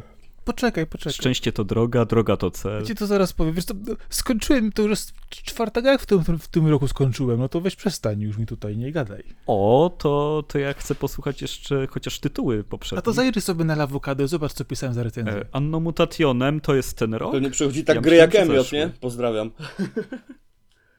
Zeszły rok, na pewno w zeszłym wyszło, może w tym roku po prostu grałeś. No, a, ja, a czy ja mówię, w którym roku grałem? No skończyłeś, skończyłem grę? skończyłeś. Okej, To Anno Mutationem i No. co jeszcze skończyłeś w tym roku? Starlinka. A, faktycznie grałeś. myślałem też, No, że to no. przed Sylwestrem No. zdążyłeś. Y, Mi, mi się po prostu e, data e, coś przesunęła. No i dobra, jeszcze jedno. Pierdółka na swój No powiedz, powiedz, mamy cię, mamy cię. to zawsze gra, nie? Mów, Licznik mów, bije. mów. Ale co licznik bije? No. Myślę, że ja się mam chwalić, chwalić w, jakie, w, jakie, w jakie ja czasami kupuję, ku- kupuję gry typu, wiesz, e, za 4 Słuchaj, zł. pewnie jakaś, pewnie jakaś erotyczna visual novelka i się przyznać nie chce. Nie, no coś ty. No to mów. E, dobrze, to, To to, już ci mówię. E, wiesz co, ja czasami lubię sobie kupić taką małą gierkę, gdzie się po prostu leci i strzela, wiesz? O, E, tak, e, wiesz co, to się nazywa Star Horizon. To jest taka zupełna popierdółka, na, co ważne, ona jest też na Unreal Engine, więc nawet, nawet wygląda. E, przypomina to takie stare latanie po szynie, mniej więcej, z celowniczkiem, e, z jakąś tam historią, wiesz, generalnie, że po prostu taka popierdółka na parę godzin, jeżeli chcesz się odprężyć i po prostu rozstrzać kosmitów w ilości hurtowej, to proszę bardzo, nie? Tak po prostu, wiesz. ej, ale to fajnie wygląda, a czemu nie chciałeś o niej mówić? Jak ona jest ładna na screenach. No i pięknie. No i, i to jest taki wkład w całe tutaj, wiesz, jestestwo awokado, że mówisz o tym, nie wiem, Czy troszeczkę mam wrażenie, wygląda jak gra na wyciągać. telefon. Nie wiem, czy kojarzycie, są, są te wszystkie tam Star, coś tam, Commander, Galaxy of. Tak, o, to, Galaxy to, of to, Fire to Star chociażby. Horizon ma to do siebie właśnie, że to jest taka, taka mała gierka, do której wiesz, ktoś miał pomysł, coś sobie zrobił, bo jest tam scenariusz, nawet jakaś historia, e, możliwość wyborów moralnych w- poprzez misji latania, to jest ciekawe. No to więcej fabuły masz w tym momencie i wyborów moralnych niż w takim Ghostwire Tokyo, chłopie, od tego Oj, powinien oj, zacząć. oj, oj, poczekaj, poczekaj, wiesz co, dobrze, Dobrze, to już przejdźmy do Ghostwire w takim razie. Kilka minut, żeby podsumować swoje dobrze, e, przeżycie. więc w takim razie mamy znowu duet e, Tango Gameworks i Bethesda, Bethesda Software, tak? E, To, to, Tak. tak, tak, to Tango samo Hi-Fi Rush. Gameworks, Teraz no. dziwne jak się postawi E, te Dobra, tylko siebie, co, ja muszę wam tylko powiedzieć jedną rzecz. E, Mnie na przykład dziwi, dziwi jed- jedna rzecz, którą w tej chwili widzę w internecie. Wszyscy wzdychają, stękają i mówią, kiedy ta gra wreszcie będzie w Game Passie? Dajcie mi ją do Game Passa, no bo to jest ekskluzyw na PS5 i na PC. Mhm. Na Epiku i jeszcze chyba Jest na na Steamie jest, tak? Epiku i na Steamie, tak. Ja mam wersję Steamową. Ważne jest to, że y, mnie po prostu śmieszą te, te, te wiecie, ci ludzie, którzy mówią, dajcie nam to jedno pograć, bo to, to takie pieseły, tam jest tak fajnie. Ja mówię, kurczę, chcielibyście pograć, dawno byście tę grę kupili, no i pograli w nią, więc przestańcie stękać. Marcin, poczekaj, tu cię zatrzymam. Ja bym bardzo chciał w nią pograć, ale mój laptop już na pewno nie domaga na tyle, żeby móc ją w od- w odpowiednio zadowalających e, ustawieniach bujać i dlatego czekam, aż będzie na Xboxie, bo na PC się będę męczył, wiatraki będą Dobra, wyły. więc ci wiesz, powiem teraz ciekawą rzecz. Posłuchaj mnie, ta gra jest y, zadziwiająco dobrze zop- zoptymalizowana. I tu wow. jestem autentycznie. To aż w tym momencie wolę wziąć w tym momencie Epika, bo pewnie będziemy jeszcze mniej DRM-ów niż... Yy, wiesz co, nie, nie wiem, żadnego tutaj zabezpieczenia nie widziałem, praktycznie mi to nie, nie dusiło, nie męczyło, więc zacznijmy może takiej macie od strony graficznej, yy, od tej strony, bo sama w sobie wizualnie gra jest yy, bardzo ładna, ona jest świetnie, świetnie zobrazowany, jeżeli chodzi o samo Tokio w nocy, o neony, o mgły, różnego typu efekty. I naprawdę na moim e, laptopie, e, no gamingowym, ale już który ma parę lat, e, ja miałem ustawienia średnie do wysokich na większość rzeczy i ona się nawet nie, nie zachłysnęła ani razu. Więc naprawdę chodzi bardzo dobrze i cały raz bardzo ładnie wygląda. I od strony wizualnej gra jest, e, to jest Tokio. To jest Tokio nocą, to jest Tokio w neonach, to jest Tokio we mgle. E, to jest Tokio bez ludzi, gdyż e, jak to gra sama od początku zaczyna, z, zniknęli oni w tajemniczej właśnie... Zniknęli byli, poszli sobie. E, ta, ale ważne to, ratujemy ich po drodze. Chociaż może trochę, trochę przegrali z ilością martowania dusz, ale o tym później. Zaczynamy od tego, że umieramy. Jak wszyscy. Tam na miejscu. Tylko problem jest taki, że do nas przyczepia się jeszcze jeden gościu. Więc można powiedzieć, że na dzień dobry jesteśmy opętani. Więc punkt wyjścia jest całkiem, całkiem. Nie jest to nic super oryginalnego, czy e, może też powiedzmy e, czymś się już nie spotkaliśmy, e, ale w, w, trakcie gry ta relacja między tymi dwoma, dwoma bohaterami bardzo fajnie się rozwija i to jest dobra rzecz właśnie, jeżeli chodzi o samą właśnie historię, gdyż mamy też tutaj siostrę głównego bohatera, która jest też tutaj związana z tym, głównego złego. No i oczywiście okazuje się, że pewne osoby przygotowywały się na taką sytuację, która może zaistnieć. No i my oczywiście trafiamy w sam środek tego zamieszania. Mamy do dyspozycji jako bohater imieniem Akito e, wsparcie w postaci Keikeya, czyli naszego powiedzmy ducha, e, który e, jest w naszym ciele, więc wynikają z tego różne sytuacje, fajnie jest całkiem rozegrane momentami, jeżeli chodzi o... Trochę jak Shadow Warrior, nie? Inaczej, jest inaczej. Tam też miałeś tego swojego towarzysza w Ale głowie. tam to jest jednak inaczej. Tutaj jeżeli ci, to, jeżeli, jeżeli ci zabiorą tego ducha, to tracisz moce i zostaje ci tylko łuk. Okej, okay. tam chyba też coś takiego No dobra, nieważne, nie, nie ma sensu porównywać, ale pomysł... Yy, ale wiesz co, fajnie jest to zrealizowane, dobrze to rozwija, jeżeli chodzi o relacje między bohaterami yy, i ja z początku myślałem, że tak naprawdę dostaniemy grę taką szynową, wiesz, tu misja, tu misja, tu misja, korytarzyk, idziesz dalej, może jakiś mały hub i tak dalej i sobie idziesz. A ja tutaj trafiłem na grę, która najprościej opisując można powiedzieć jako Ubi Game, powiedzmy w ten sposób. Czyli dostajemy mapę, którą rozszerzamy sobie y, w trakcie gry Tabelkę Excela? Nie, właśnie nie. Bardzo, bardzo, bardzo sympatycznie, ładnie, ładnie, ładnie zarysowane elementy i e, naszym zadaniem jest z jednej strony ocalić tę duszę, a z drugiej strony ocalić swoją siostrę. Wydaje się to być pretensjonalne, proste i tak dalej, ale mimo, że nie jest to jakaś skomplikowana fabuła, to ma to parę fajnych momentów, e, kiedy dowiadujemy się, kto jest głównym złym, dlaczego pewne rzeczy się dzieją, kim są nasi wrogowie, e, co stało się z ludźmi w Tokio całkiem, całkiem fajnie, fajnie to się wszystko trzyma razem kupy, jeżeli chodzi o scenariusz. Gra jest w sobie właśnie podzielona na sześć rozdziałów, gdzie pierwszy rozdział to jest takim dosłownie wstępem do historii, drugi, trzeci i czwarty to jest właśnie eksploracja e, całej tej gigantycznej dzielnicy, którą mamy dostępną do nas, zdobywanie różnego typu rozszerzenie umiejętności i rozbudowanie swojej postaci, natomiast ostatnie dwa akty to tak naprawdę już jest finał, kiedy jesteśmy już wystarczająco dobrze podbudowani i stwierdzamy, że idziemy temu głównemu nakopać. Sama w sobie gra jest e, z pierwszej osoby, e, co ważne. Umiejętności, które mamy, to standardowy łuk, powiedzmy, który dostajemy jako broń białą. Jest ona dobrym wsparciem i do tego mamy umiejętności oparte na żywiołach, mamy do tego różne przedmioty, które wspomagają nas, e, podbijają nam statystyki. Mamy też e, talizmany, czyli coś w rodzaju takiej e, zapisanych kartek z wróżbą, które też oddziałają na różny sposób na naszych wrogów i trafiamy w sam środek tego zamieszania. Możemy eksplorować to bezpośrednio z poziomu ulicy, ale też możemy latać po dachach, biegać, skakać. Jest naprawdę ogromna ilość miejsca do przeszukania. I generalnie rzecz biorąc, y, w takich krótszych, y, powiedzmy, podejściach na 2-3 godziny gra bardzo fajnie się sprawuje, natomiast jeżeli ktoś będzie chciał grać w 8 godzin na jednym ciągu, to się może trochę znudzić, ale jednak wydaje mi się, że jest całkiem dobrze zrobione, ale dużo gier właśnie typu Ubi y, też ma to, że pewna powtarzalność tam się pojawia. Ale dobrą rzeczą jest to, że mamy główne wątki fabularne, do których podążamy, które rozwijają nam całą tą historię i mamy też mnóstwo przeciwników w postaci duchów na miejscu, z którymi walczymy. Naprawdę pierwsze wyglądają jak jakieś takie slendery podobno, a im dalej, tym pojawiają się bardziej zakręcone postacie, wzorowane bardzo właśnie mocno na różnego typu japońskich duchach. Oczywiście mamy też Tengo, mamy też Yokaje, ale one są troszkę czy generalnie cały, cały praktycznie folklor japoński. Tak, ale fajne jest też to, że jeżeli znasz pewne motywy, na przykład e, dlaczego, kim na przykład jest mała dziewczynka w żółtym płaszczyku, e, kim jest Steel Moted Woman i tak dalej, to tam jest smaczków i postaci ogromnej ilości i dobrze, dobrze to jest fajnie wpisane w całą tą historię.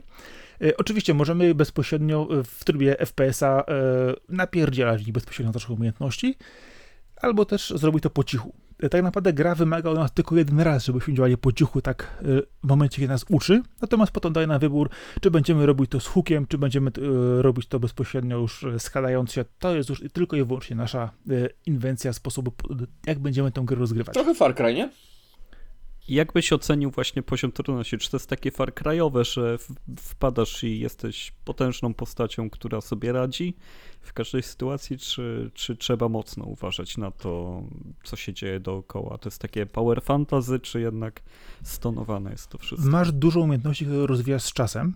Jest kilka rodzajów ataków, yy, kilka rodzajów możliwości tego, jak, później działasz i to jest całkiem fajne drzewko, dużo tam tego jest. Na, na początku gry no nie zawsze jest łatwo Y, jeżeli uda ci się z czasem opanować dobrze umiejętności, zrozumieć y, sposoby zależności i działania między twoimi atakami i wrogami, na których atakujesz, to y, uwierz mi, z czasem tak na początku wpadasz na dwóch, przeciwników i musisz się naprawdę czasami napocić, żeby odpowiednio od nich uciec, gdyż nie masz jeszcze wystarczająco rozwiniętych umiejętności. Tak, kiedy wpadasz powiedzmy w pod koniec czwartego rozdziału gry w grupę 10 przeciwników, to rozstawasz ich po kątach. I to fajnie pokazuje to, jak twoja moc wzrasta i czujesz się pewniej i lepiej w tej grze, kiedy rozpoznajesz te mechaniki i wiesz, jak to działa. Więc od zera do bohatera, ale właśnie, ale bardzo dobrze właśnie to zrealizowane. E, fajne jest też to, że masz tą całą dużą e, powierzchnię miasta do eksploracji, Możesz czasami też wchodzić do różnych, różnych miejsc, e, do środka, możesz też na przykład sobie e, gdzieś właśnie biegać po dachach, e, wspomagać się tęgu. Dużo tam takich smaczków jest. Oczywiście, uwaga, sklepy prowadzą koty. Wchodzisz do sklepu, tam kot. Nie? Kotów jest wszędzie pełno. Jeśli chodzi o Japonię, to mnie to absolutnie nie dziwi, nie? Jednak Japonia ma bardzo, bardzo mocno kulturowo zakorzenione y, koty. Tak, y, dużo, dużo, dużo różnego typu zadań pobocznych jest tam, y, zbieractwem, jakimś tam odkrywaniem jakichś różnych sekretów, kombinowaniu. A mam jedno pytanie dużo. jeszcze, bym chciał wrócić na chwilę do tego poziomu trudności, co mówiłeś. Czy to jest może taki przypadek w Assassin's bo jest to otwarty świat, nie? Czy jest coś takiego, że na przykład wchodzisz do jakiejś dzielnicy, w której nie powinieneś się jeszcze kręcić, bo to grozi po prostu skrojeniem portfela i zegarka? Wręcz wróć tu za 8 leveli. Y, znaczy się, możesz, yy, możesz, to, możesz do takiej sytuacji doprowadzić. Ale jest coś takiego, tak? Że po prostu dzielnice możesz. mają swój poziom, tak? Ale na Czy... własne życzenie. Okej. Okay. Na własne życzenie. Gdyż y, ty jednocześnie musisz oczyścić też to miasto, yy, gdzie po prostu musisz dostać się do określonej świątyni, yy, odprawić rytuał przy bramie Tori i to odsuwa tą mgłę, dając ci kolejny yy, element dalej. A, czyli robisz wieżę jak w Asasynach. Dokładnie. odkrywasz mapę, tak? Odkrywasz Fog of War musisz zdjąć, prawda? Tak, tylko właśnie dobrze jest to, że na przykład sobie pochodzi tego po mieście, po, e, e, pokonać paru wrogów, zrobić jakieś zadania dodatkowe, e, łatwiej nie będzie później trafić na przykład na tych mocniejszych przeciwników, pokonać ich, a jak pójdziesz sobie na pałę, ja sobie teraz wszystkie bramy tory otworzę, no tak sobie otworzysz tę czwartą z kolei, to będziesz, będziesz mieć ciężko, bo będziesz no, niewystarczająco przygotowany do tej walki, tak. Więc co fajne jest też to, że spotykamy też w mieście duchy, które tam zostały, ludzi I to jest super zrobione, bo y, opieramy to przede wszystkim na różnego typu y, urban legend japońskich. I tam są smaczki świetne. Mamy na przykład e, człowieka, który zginął w swoim mieszkaniu, gdyż e, kompulsywnie zbiera różne rzeczy, jest wszystko tam zawalone, musimy tego ducha jakoś e, załagodzić, uspokoić. Mamy tam na przykład motyw za, za tutaj studni e, i tego, jak tam ktoś, ktoś zginął. Mamy gdzieś motyw e, szkoły muzycznej nawiedzonej. E, no, mnóstwo, mnóstwo rzeczy, czy na przykład tego motywu, który dotyczył, że jeżeli będziesz jechać w metrze i, i w twoim pociągu będziesz jedynym pasażerem, to trafisz na stację, na której nikogo innego platformu nie będzie, tam coś się dzieje. I takich smaczków Okej, okay, teraz mam ciary, to było creepy. Jest takich więcej? Mnóstwo jest tam takich rzeczy, na pewno mnóstwo. E, I to jest ba bardzo fajnie. Oczywiście ty, ale bez kitu, aż mi ciarki przeszły, to było no, Są, są naprawdę, i, i, i, ty to wchodzisz, bo czasami też... E, Kwestia jest też taka, że tych powieści tam jest sporo i naprawdę niektóre nawet, nawet potrafią chwycić za serca, a inne napędzić niezłego stracha. Każda z tych historii jest osobno przygotowana, ma swoją, swoją na przykład lokację, czy swoją jakąś miejscówkę. Nieraz przyjdzie tam się też przejść do jakiegoś innego świata gdzieś tam naokoło jeden z takich bardziej creepy momentów dla mnie było, tak idę przez miasto i nagle zaczęłam koło mnie gasnąć latarnie. Ja tak mówię, rozglądam się, kurczę, co się dzieje, nie? Coś taka, taka muzyka, tum, tum, leci jakieś śpiewy w ogóle, ja tam się obracam, patrzę, a tam idzie e, razem z mgłą e, taka dosłownie, wiecie, watacha, przeciw, e, watacha przeciwników, oni po prostu sobie robią paradę, nie? Ja tak sobie myślę, ej, zobacz, co tam się dzieje. Jak ja w to wparowałem po raz pierwszy, nauczyłem się pokory w tej grze i to zrozumiałem, okej, okay, dobra, po kolei, nie? No, no kiedyś I do co, was wrócę. No, wróciłem, jak już pójdę do nich wróciłem, to było zupełnie inaczej. Y, ale też fajnym jest to, że gra, y, pomimo tego całego otwartego świata, y, elementy kluczowe dla fabuły rozgrywa w lokacjach lub podlokacjach. Że na przykład wchodzisz do kanałów, masz wielkie jakieś takie rzeczy do przejścia dodatkowo, czy do budynku szpitalu, czy na przykład też do, do, dostajesz się do jakiegoś centrum handlowego wielkiego, przez który musisz przejść. Czyli tak fajnie jest to zrobione, że rzeczywiście te elementy kluczowe są takimi dodatkowymi podlevelami w tym, i bardzo fajnie to po prostu to działa w, w całości tej gry. Fajnie są bossowie one są naprawdę fajnie pomyśleni. Jednych trzeba rzeczywiście załatwić tak, że napierdzielasz po nich po bandzie, a innych lepiej podejść spokojniej sposobem, więc e, jest to różnie, ale bardzo, bardzo przyjemnie to zrobione. E, historia sama w sobie no, pociąga, pociąga, gdyż no, ma w sobie pewne drugie dno, ma tylko jedno zakończenie, ale jest ono dosyć wyraziste, opisane, e, fajnie grane emocjach. I co ciekawe, ma fenomenalną muzykę i oprawę muzyczną ta gra to po prostu to, co tam się czasami dzieje na głośnikach, to jest takie wielkie wow. Y, sama ścieżka dźwiękowa to jest coś, co ja sobie słucham nie, nie, nie od dziś już na słuchawkach w, u mnie na, na telefonie. A dużo, dużo fajnych dźwięków w, w grze też wpada. I co ważne jeszcze, najważniejsze, w tej grze jest pełno piesełów w środku. Chodzisz sobie po tym mieście, i biegają ci pieseły. Możesz e, w przypadku zwierząt czytać myśli też, gdyż masz pewne umiejętności naturalne, które tam to się do tego dochodzą. To też jest zakorzenione cały czas w folklorze japońskim. No tak, ale gadasz z tym piesem, on tam na przykład ma jakieś fajne myśli, albo coś by zjadł i na przykład mm, dajesz mu pach, no karmisz go, słuchaj, karmisz go karmą dla psa, bo masz akurat, nie? On tak, hej, hej, posłuchaj, ja, ja tam coś widziałem w okolicy, coś ci pokażę, nie? I biegnie za tym psem. Czasami na przykład pokażesz gdzieś tam ukryte trochę waluty gdzieś tam w międzyczasie, e, albo ci pokaże na przykład jakąś watachę przeciwników, że kogoś właśnie atakują, albo y, coś innego i to bardzo sympatycznie działa. O, są jeszcze super pieseły. Czyli taki twój Takie kompas za smaczka, tak? Daj, daj smaczka, pokaże ci kierunek. E, no, dokładnie tak. E, a jak są super pieseły, to on się wskażą, gdzie jest yokai w pobliżu. I mm. tu jest dopiero zabawa. Panie, tu się dopiero dzieją fajne rzeczy. I naprawdę gra jest skonstruowana w taki typowy sposób. Powiedz mi, co nie wiedzą, co to yokai. Mówimy o duchach japońskich, takich stricte japońskich, typowo e, duchach, które zamieszkują powiedzmy w różnych przedmiotach codziennego użytku, bądź też lokacjach E, bardzo szeroki wachlarz jest tego, mhm. ale tutaj w tym mieście akurat one, one e, pojawiają się z konkretnych powodów, e, na przykład jakiegoś miejsca, jakieś kapliczki, świątynie, bądź też na przykład drzewa, gdyż tam naprawdę dużo, dużo jest sposobów odkrywania tego świata i zatem pobocznych. Naprawdę przyjemnie się je wykonuje, niektóre są powtarzalne, mniej lub bardziej. Fajne są te misje z duchami, gdzie oczywiście odkrywamy ich tajemnice, pomagamy w jakiś sposób świat, bądź też szukamy zabłąkanych dusz tych, którzy tutaj zginęli, żeby odprawić do innego świata. Jest tam dużo zależności, ale no, e, wszystko w grze jest bardzo ładnie e, opisane, wytłumaczone. Oczywiście pojawiły się też argumenty, że gra niby jest nużąca, że niby e, powtarzalna i tak dalej. No wszystkie gry tego typu są w jakiś sposób powtarzalne, gdyż nie da się do każdego zadania stworzyć nowego mechanizmu, ale są one na tyle różnorodne, bardzo fajnie się w to, w to gra. No i wygląd tego miasta, a szczególnie kiedy już dojdziemy w pewnym momencie do Tokyo Tower, to to już naprawdę widać, że po prostu design tego jest dobrze zrobiony. Czyli zdecydowanie jest to tytuł, który polecasz. Jak byś ocenił jego czas skończenia, gdybyś chciał robić bardzo dużo rzeczy, a gdybyś chciał e, zeskipować rzeczy tak, żeby jak najszybciej za pierwszym razem skończyć? I, i dołożę tak. jeszcze po przecinku do pytania, y, na ile jest to y, Far Cry'owe rozwiązanie? W sensie, y, na ile jest to powtarzalne, czy jest to męczące na dłuższą metę? Far są bardziej męczące. Okej. Okay. Ta jednak jest bardziej oryginalna, bardziej różnorodna pod, pod tym względem.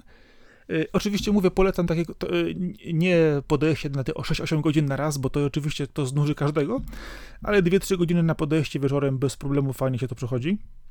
A jeżeli chodzi o samą długość gry, jeżeli chcemy jechać na pałę, czy jedziemy tylko główny wątek, pomijamy wszystko, to nie wiem, można by to zrobić, nie wiem, 10-15 godzin, no, no powiedzmy z 12 godzin można by to przejść z głównym wątkiem na pałę, przy czym będzie to trudne. Y, jeżeli chcemy trochę poczyścić mapę, to myślę, że spokojnie dwa razy Lepiej tyle. pograć dłużej i sobie ułatwić. Tak, jest przyjemniej, bo tam, tam, jest, tam jest tyle ukrytych smaczków, różnych rzeczy, lokacji, informacji. Już tutaj jest e, cała sieć zbudowana w środku naokoło tego miasta, pewnej organizacji, która spodziewała się, że takie coś może nastąpić, ale nie, nie wchodzę w scenariusz, bo tam Mm, naprawdę nie, jest, no jasne, e, jasne. trochę rzeczy. Dużo, du, dużo dowiemy się po drodze, poznamy pewne osoby, pewne duchy, pomożemy niektórym osobom przejść na drugą stronę, rozwiązać ich problemy. Naprawdę emocjonalnie jest to bardzo fajnie zrobione kilka wątków i dobrze, dobrze sobie spokojnie przejść i, i, i zobaczyć, jak to wygląda.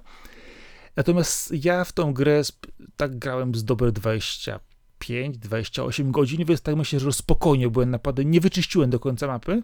Jeszcze tam zostało tam trochę, więc myślę, że tam jeszcze, gdybym poczyścił mapę, to miałbym jeszcze spokojnie dodatkowe 10 godzin, żeby to ograć. Czyli Więc powiedzmy- Far Cry, a bardziej Dying Light. Coś właśnie ten Coś nie jest tak okej. nie jest tak bardzo przeładowany tym, wiesz? Mhm. Nie jest tak bardzo przeładowany, nie, nie robi tego aż tak na siłę. Ale też nie potrzebujesz jakiegoś fast travela, bo, bo podróż przez mapę zajmie 30 minut trzymania y, kursora do przodu, nie? Czy nie? O, o, są też fast travele tutaj w tym, w tym y, rozwiązane. Y, można sobie to ułatwić na szczęście. Y, chociaż jeżeli rzeczywiście chcesz przejść przez bardzo duży kawałek mapy, to opłaca się wziąć fast travel. Mhm. Przy krótszych kawałkach y, wrzucasz sobie tylko znacznik i idziesz sobie do niego i jest o wiele Sekcjami przyjemniej. sobie czyścić, tak. Y, ta- I przyjemniej, bo zawsze coś po drodze jeszcze zauważysz, nie? Coś tam, ta, tam, w tamtej ulicy coś było, tam coś mi, tam to jakiś dźwięk usłyszałem, tam coś się dzieje, tak się Czyli rozglądam i nagradza eksplorację. Bardzo, bardzo fajnie eksploatacja i na- taka naturalnie, na- naturalnie idzie, a co ważne, że koty płacą na przykład w pewnych y, straganach za znalezienie pewnych rzeczy. Y, Jak na to koty? Nie- ja jej nigdy kota nie nie szukałem, nie szukałem y, ja na przykład nigdy nie szukałem specjalnie, żeby je znaleźć, ale znajdowały je przy okazji, nie? Same się okazywało, że to same, same się znajdowały, dokładnie gdzieś tam czasami po jakimś przejściu, misji, kawałku, y, bardzo dobrze to wyglądało, więc y, od tej strony jest to, jest to bardzo przyjemne, mówię, piesały, piesały rządzą, gra jest oryginalna, jest ciekawa, gra kierowana jest myślę, że do osoby, która chciałaby coś innego zagrać w gatunku powiedzmy cudzysłowie FPS-a, to jest jak najbardziej. Jeżeli ktoś szuka gry z pomysłem na siebie jakimś przygodową, też tutaj się odnajdzie. Ja- Wszyscy, Japonofile to jest gra obowiązkowa. No tak, no bo Tokio jednak, nie? W jakiś tam stopniu, odzor- inaczej nastrój Tokio odwzorowany, a nie tyle, że tam co do metra ulica, nie? A na padach wejdziesz, wejdziesz czasami tam, oczywiście wiadomo, ona jest w pigułce, ale trafi, trafisz po raz pierwszy na Shibuję, to o, tam, tam się dzieją rzeczy. Tam się dzieją rzeczy. Dlatego też dużo, dużo jest zor- zorganizowanych misji czy wydarzeń w konkretnych miejscach, do których dotrzesz i po prostu dzieją się, że do pewnego momentu dotrzesz w grze, to odpalają się pewne dodatkowe, możliwości, jeżeli chodzi o rozwiązanie pewnych spraw. E, No i mi się to bardzo podobało. e, W żaden sposób się nie znudziłem.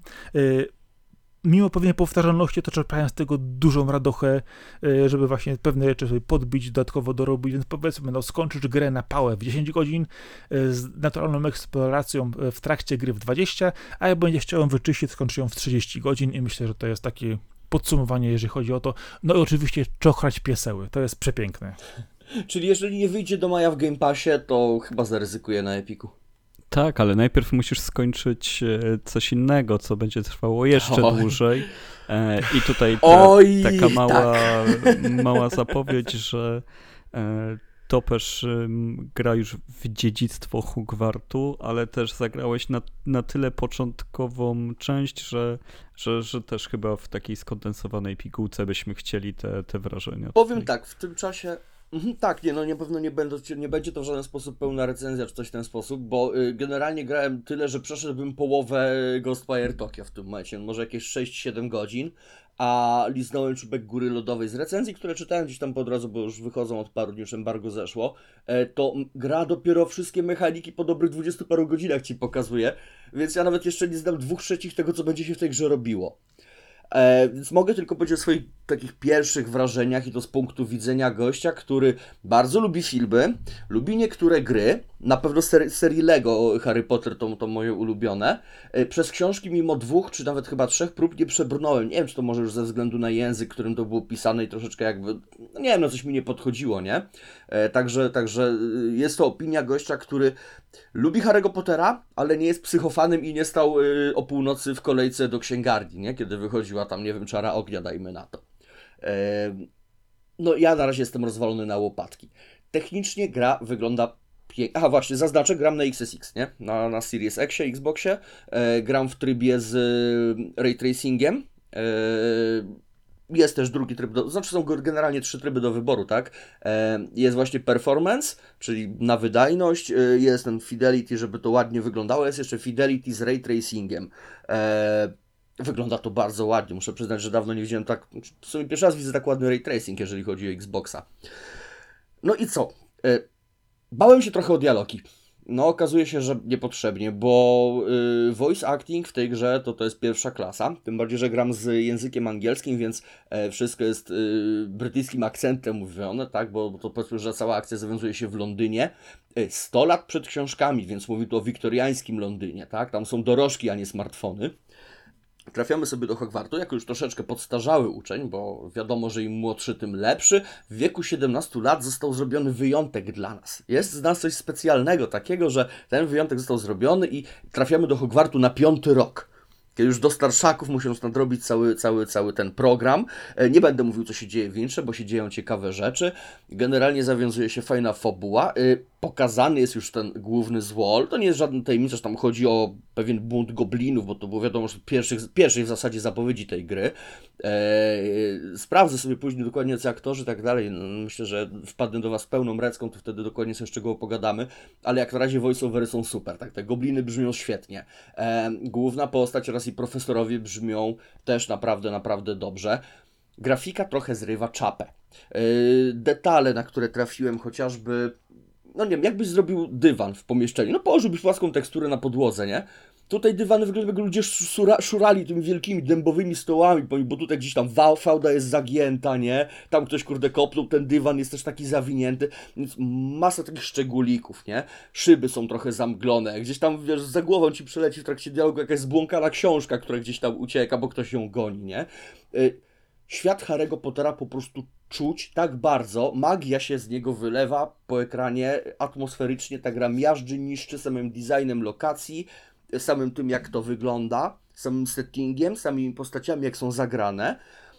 Eee, chociaż tu mam mały już zarzut, bo dialogi trochę wyglądają jak z Mass Effecta. No, stoi taki kołek, coś tam rusza głową, mruga do nas i mówi, ale no, przynajmniej dźwiękowo to wygląda super że zobaczymy, jak tam będzie więcej z tymi wszystkimi NPC-ami. Główne postacie są naprawdę fajnie zanimowane, fajnie zagrane, twarze wyglądają świetnie, cieniowanie jest super, oświetlenie jest super.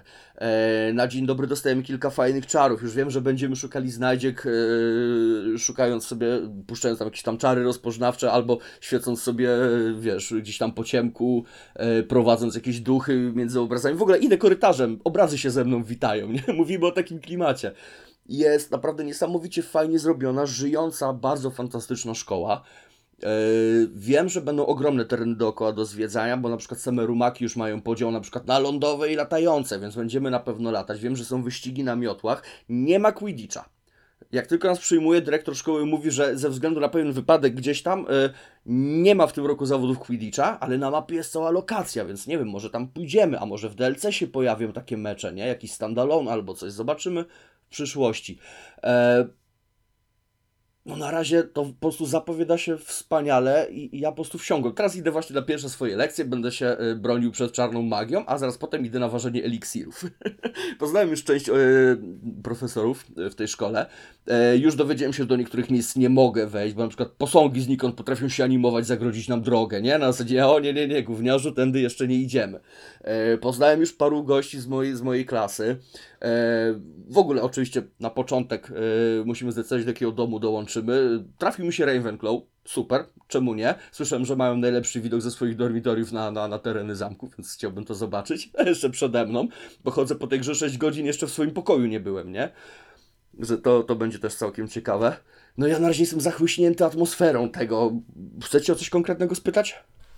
E, nie wiesz co, tutaj bardziej potwierdzasz to, czego ja się spodziewam po tej grze i też mhm. czekam, żeby to odkrywać, bo czuję tutaj taki vibe zrobionej w zachodni sposób właśnie w realiach Harry Pottera, no persony bym powiedział, nie? Z mhm. action walką, bo to jest ten sam jakby hook. Trzy persony. Jest to na, na pewno na pewno action RPG, yy, bo już widziałem ile jest rzeczy do roboty, jeżeli chodzi na przykład o same czary.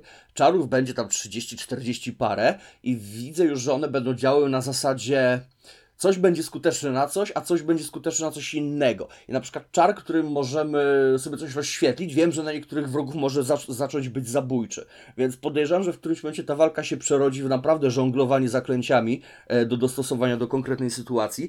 A z walki, którą miałem jak na razie, e, bałem się, że będę tylko sobie tam machał w kogoś różdżką i to wszystko, ale tutaj nie. Tu mamy precyzyjne kontry, mamy uniki, rzucamy czary ochronne na siebie, Eee, różdżka też ma jakieś tam swoje, wiesz, e, konkretne obrażenia czy czary, które może w pewnym czasie, nie można też tym szarżować. Trzeba te, te, te walki taktycznie rozgrywać. I, I, teraz może to będzie trochę na wyrost w tym momencie, ale już teraz budzi mi to vibe bliżej takiego action RPG jak Soulsy, gdzie na przykład mamy grupę wrogów, tak, skupiamy się na jednym, unikamy go, perfekcyjnie sparujemy, schodzimy z drogi kolejnemu. E, bliżej temu do komplikacji walki, nie wiem, y, bardzo rozwiniętego Batmana, nie? Gdzie masz tam, wiesz, słaby atak, silny atak, y, ogłuszenie, coś tam, coś tam. To jest mniej więcej to samo. To czuć trochę ten sznyt Warner Bros. Nie? No w końcu też Batmany ich były. E, także no coś w tym jest. A w ogóle grę studia Avalanche. Powiem robi. ci, że tak teraz się rozstrzeliłeś między Soulsami a Batmanem, że mój mózg e, się tak pokręcił. Czy co, o, właśnie, tak, oczywiście, okej, okay, masz rację, masz rację. Mm, bo ciężko mi to określić. Czuję pewne wajby yy, konstrukcji jakby walki soulsowej, nie? Yy, gdzie musisz mieć odpowiedni timing, odpowiednie pozycjonowanie się między wrogami. Bardziej w ten sposób. A nie to, że dostaniesz dwa razy w czapę i game over, nie? Bardziej, bardziej w ten desen, że musisz taktycznie do tego No to chyba bardziej byśmy mogli mm znowu wrócić do Jedi'a, który tak wziął lekko Soulsy. Że, że to bardziej... Bliżej bym chyba powiedział jednak ten Batman, nie? No wrogowie mają paski zdrowia, trzeba im im zjechać. Na pewno z czasem się pojawią jacyś bardziej odporni na coś, yy, ktoś będzie pewnie starczą, ktoś pewnie będzie nietykalny, będzie trzeba stosować konkretne taktyki. W każdym razie bałem się, że walka będzie prosta, okazuje się, że będzie dostatecznie skomplikowana, a możliwe, że zrobi się jeszcze ciekawsza, nie? Nie no, tak, super. trochę strzeliłem na czapę, nie? To, to, to, to, masz rację. Myślę, że wszyscy razem będziemy w to też grać. To będzie tak wyjątkowa sytuacja. Nie wiem właśnie, czy e, Marcin też Czarów jest sporo. Na dzień dobry masz podpisane pod XYAB yy, po, po cztery czary. Z prawym triggerem masz jakby z shiftem. Wiem, że jest z jeszcze jednym i można sobie te wszystkie sloty dowolnie dostać. Prawdopodobnie będzie mieli z 12 czarów do żonglowania tak pod ręką na, na, na obłożeniu pada. No tak na oko strzelam, ale 8 to na pewno, bo inaczej nie byłoby klawisza, który działa jak shift, prawda? Ja generalnie się do tej gry przymierzam. Tak znajdę czas, to na pewno w nią zagram, bo ja lubię Pottera, więc no nie mogę w to nie zagrać. No na razie zapowiada się fantastycznie, nie? No, zobaczymy, co będzie dalej, ale no jestem zachłyśnięty, jak to wygląda. Hogwart wygląda przepięknie, te tereny zamkowe, kiedy pierwszy raz tam wychodzisz, uczniowie gdzieś tam chodzą sobie na ławkach, można podejść do stolika herbatki, się napić, zagadać do kogoś. Czujesz, że ta szkoła żyje. I to jest fajne, ale już na samym początku też czuję, że tu się jakaś gruba intryga e, kręci, bo już ktoś nie chce pewnym nauczycielom wspominać o pewnych rzeczach, może lepiej siedzieć cicho. E, a ja na przykład zamawiając sobie tą grę preorderowo dostałem pakiet Dark Arts, więc na pewno będą też i zaklęcia zakazane i tak niewybaczalne bodajże, nie? Było w książkach. Tak, tak, czy jakoś tak. No, yy, także, także te, tego też będzie tam na pewno więcej. Yy, z racji, że gram już 17-latkiem, a nie, a nie tam dzieckiem, yy, to też troszeczkę powiedzmy, że w poważniejsze troszkę tony może jakby ta gra uderzyć i troszeczkę taki setting robi. Na razie mało kolorowa mi się wydaje, ale to z racji tego, że dopiero przybyłem do Hogwartu, jest tak bardziej jesienno-szaro-buro, Yy, bardzo szczegółowo, bardzo ładnie, nie? Ale na razie paleta barw jest taka, że no taka, a nie inna, ale, ale widziałem też po zwiastunach, że będą też piękne jakieś, wiesz, kolorowe miejscówki, że będziemy zwiedzać już tam yy, puszcze, jaskinie, lochy praktycznie cały Hogwart, jego przyległe tereny. Yy, Jaskinie nic, i lochy to jest pełne kolorów. To, to... Jak się nazywa to miasto, które tam mają w pobliżu? Hmm. Hogsmeade, tak? Dobrze pamiętam? Dobrze pamiętam. To, to wiem, że ta lokacja też na pewno jest, bo już mam questa, że muszę tam iść po, po zapasy, które straciłem w drodze do szkoły, nie, nie wnikając w szczegóły, co się tam takiego działo. Eee, zawiązanie jest super. Pogadamy, jak pogram więcej. Myślę, że tego typu zapowiedź to tylko zaostrzy na BTT na to Mhm. zdecydowanie. Wszyscy będziemy na pewno w to grać. E, Będzie co, robić, spotka- będzie co odhaczać, bo y, już dostałem księgę do ręki z... Ona tam moje postępy, ta księga y, śledzi, nie? I ja już widziałem, tam tego jest. Wiesz, poodblokowałem 20 parę kartek, gdzieś tam biegając po szkole mam 1% zrobione, tam tajemnic Hogwartu chyba z 12 różnych kategorii, więc szukanie znajdziek, unlocków, zadań pobocznych będzie po prostu zatrzęsienie. To, to już w tym momencie widać po prostu po zawartości tej książki, którą mam do uzupełnienia. Na razie liznąłem czubek góry lodowej. Jestem absolutnie zajarany na ten tytuł. Dobrze, wiesz co, myślę, że pewnie jest szansa, że jakiś czas spotkamy się e, i omówimy tytuł w trójkę. Myślę, że może możliwe. się udać na kolejny odcinek. To dwa tygodnie myślę, że mi wystarczą, żeby to przejść. Albo przynajmniej zbliżyć się do takiego stopnia, żeby móc faktycznie kompetentnie mówić o wszystkich mechanikach w tym Nie, tytule. nie, to musimy być wszyscy w trójkę w jednym miejscu, to na to będziemy czekać. No, Czyli no to- jeszcze to 17 no to-. I, i, i To w piątek, jak będzie premiera gry, kupujecie grę i ten, i lecimy na bieżąco, nie? No, zobaczymy, zobaczymy. Apetyt zaostrzyłeś. e, Myślę, że wszyscy, wszyscy znamy ten świat. e, Kochamy go na różne sposoby. E, Lubimy to. Kurczę, no powiedzmy szczerze, to, to jest po prostu samograj. Przecież no, takiego, takiego świata brakuje. Kiedy miałeś ostatni raz grę osadzony w takim nietypowym uniwersum? Coś, co nie jest kolejnymi Soulsami czy kolejnym Call of Duty. Oryginalny świat, nie? Ostatnia gra z Harry Potterem wychodziła, kiedy były filmy i to też była tendencja spadkowa, bo pierwsze gry jeszcze powiedzmy w miarę się trzymały, im dalej w las. No, jak to gry na licencji, to różnie bywało. Myślę, że Lego to najlepsza y, seria Harry'ego Pottera, jeżeli chodzi o gry wideo. No, chociaż Także- pierwsza, druga odsłona jeszcze, jeszcze były grywalne. Na pewno ta gra będzie spełnieniem marzeń wielu Potteromaniaków, bo czegoś takiego jeszcze nie było. Otwarty świat, Na action Game Boyu RPG. Advance był Potter z turowym systemem walki, bardzo świetnym. Ale nie na taką skalę, nie? No nie, no w tej skali, no to oczywiście, bo to jest już rozmiary GTA się robią, nie? No właśnie jeszcze nie wiem jak duży jest y, ten świat, ale no mapa na razie wygląda naprawdę na dużą, a podejrzewam, że będzie jeszcze większa, no bo jeżeli to ma starczyć na tyle godzin, że po 20 paru godzinach się dopiero nam wszystkie mechaniki otwierają, to myślę, że to będę zwiedzał spokojnie 60 godzin, może 8. Podejrzewam, żeby ją wyczyścić, to ze 100 godzin będzie trzeba policzyć. Dużo to... Tam w ogóle chyba nawet jest PvP, żeby Dobrze było to śmieszniej. też, spokojnie. Dojdziemy Chyba, do tego. chyba. Wiem, że są pogadamy, pojedynki, są tylko nie wiem, czy z trailery, innymi graczami. Ludzie chcą tę grę pograć. Pewnie, A, a tak. dużo No. to minut ma ten odcinek i musimy lecieć do brzegu, więc, więc tutaj Tak, trochę to też miały być tylko pierwsze wrażenia, a jak na razie są pozytywne. No, słyszycie, jak jestem nakręcony na nią. Dobrze, w takim razie tradycyjnie, Arku, powiedz, gdzie jesteśmy. My jesteśmy na stronie lawokado.pl, jesteśmy na Twitterze, na Instagramie i na Facebooku. Znajdziecie nas wpisując lawokado albo lavocadobox. E, Jesteśmy na waszych aplikacjach podcastowych dzięki temu, że wrzucamy pliki na SoundClouda, którego możecie subskrybować, ale też e, podbić na nasze kanały na Spotify'u, na iTunesie, jesteśmy na YouTubie też, wrzucamy backup naszych odcinków. No i ogólnie w waszych apkach będziemy dzięki temu też obecnie, jak wpiszecie Lawokado. Jeżeli chcecie wesprzeć naszą inicjatywę, to najlepszy sposób to powiedzieć przynajmniej jednemu dobremu znajomemu, koledze, koleżance, którzy lubią gry, że jest taki podcast i spróbować im go sprzedać. I to tyle ode Albo akcja zabierz rodzicom smartfona i zasubskrybuj, nie muszą o tym wiedzieć. Jest taka akcja, ale nie namawiamy do niej. Coś w tym jest. No. E, tak też. e, Dzisiaj gościliśmy strasznie nakręconego Darka Szymaskiego, Tak, czyli no- Toperza. Tylko dlatego, że wychodzą fantastyczne premiery i dawno tak fajnego początku roku nie mieliśmy, tym bardziej wszyscy wygłodzeni po ostatnich latach pandemii. Dziękuję za gościnę. Eee, mam nadzieję, że się zobaczymy następnym razem z szerszym omówieniem Hogwartu i powolutku wracam do kuchni. Jak najbardziej. E, Mieliśmy jak zawsze rzeczowego i absolutnie skupionego na temacie Arka, czyli Kaskada. No, nie wiem, czy to o mnie, ale tak byłem. Dziękuję, do widzenia. Nie, kaskad to nie do ciebie. E, I byłem ja, e, bo zawsze na coś muszę ponarzekać. No.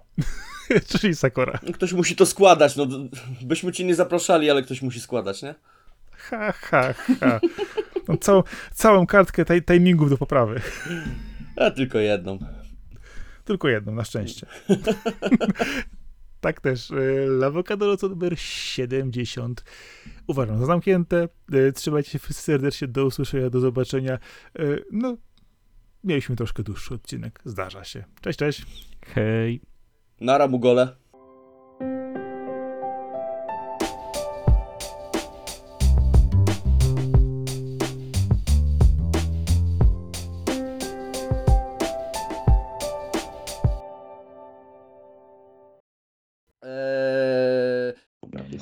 Sprawdzam jeszcze kilka razy, bo ja tak nie ufam Skype'owi, jak tylko mogę.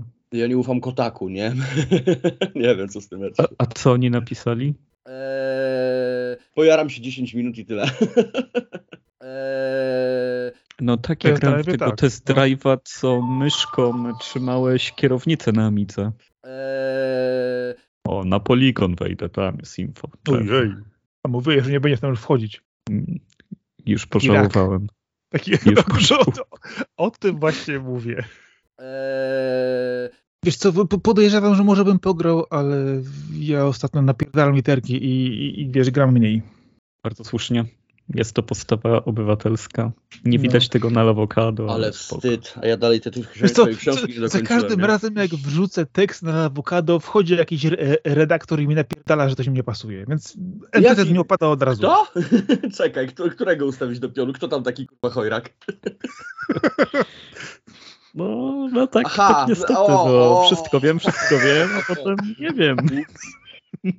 No Dobra.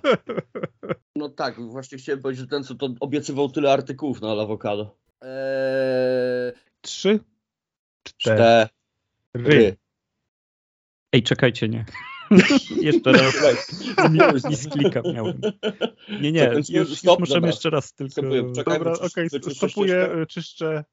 To jeszcze raz. Kliknęło mi się późno.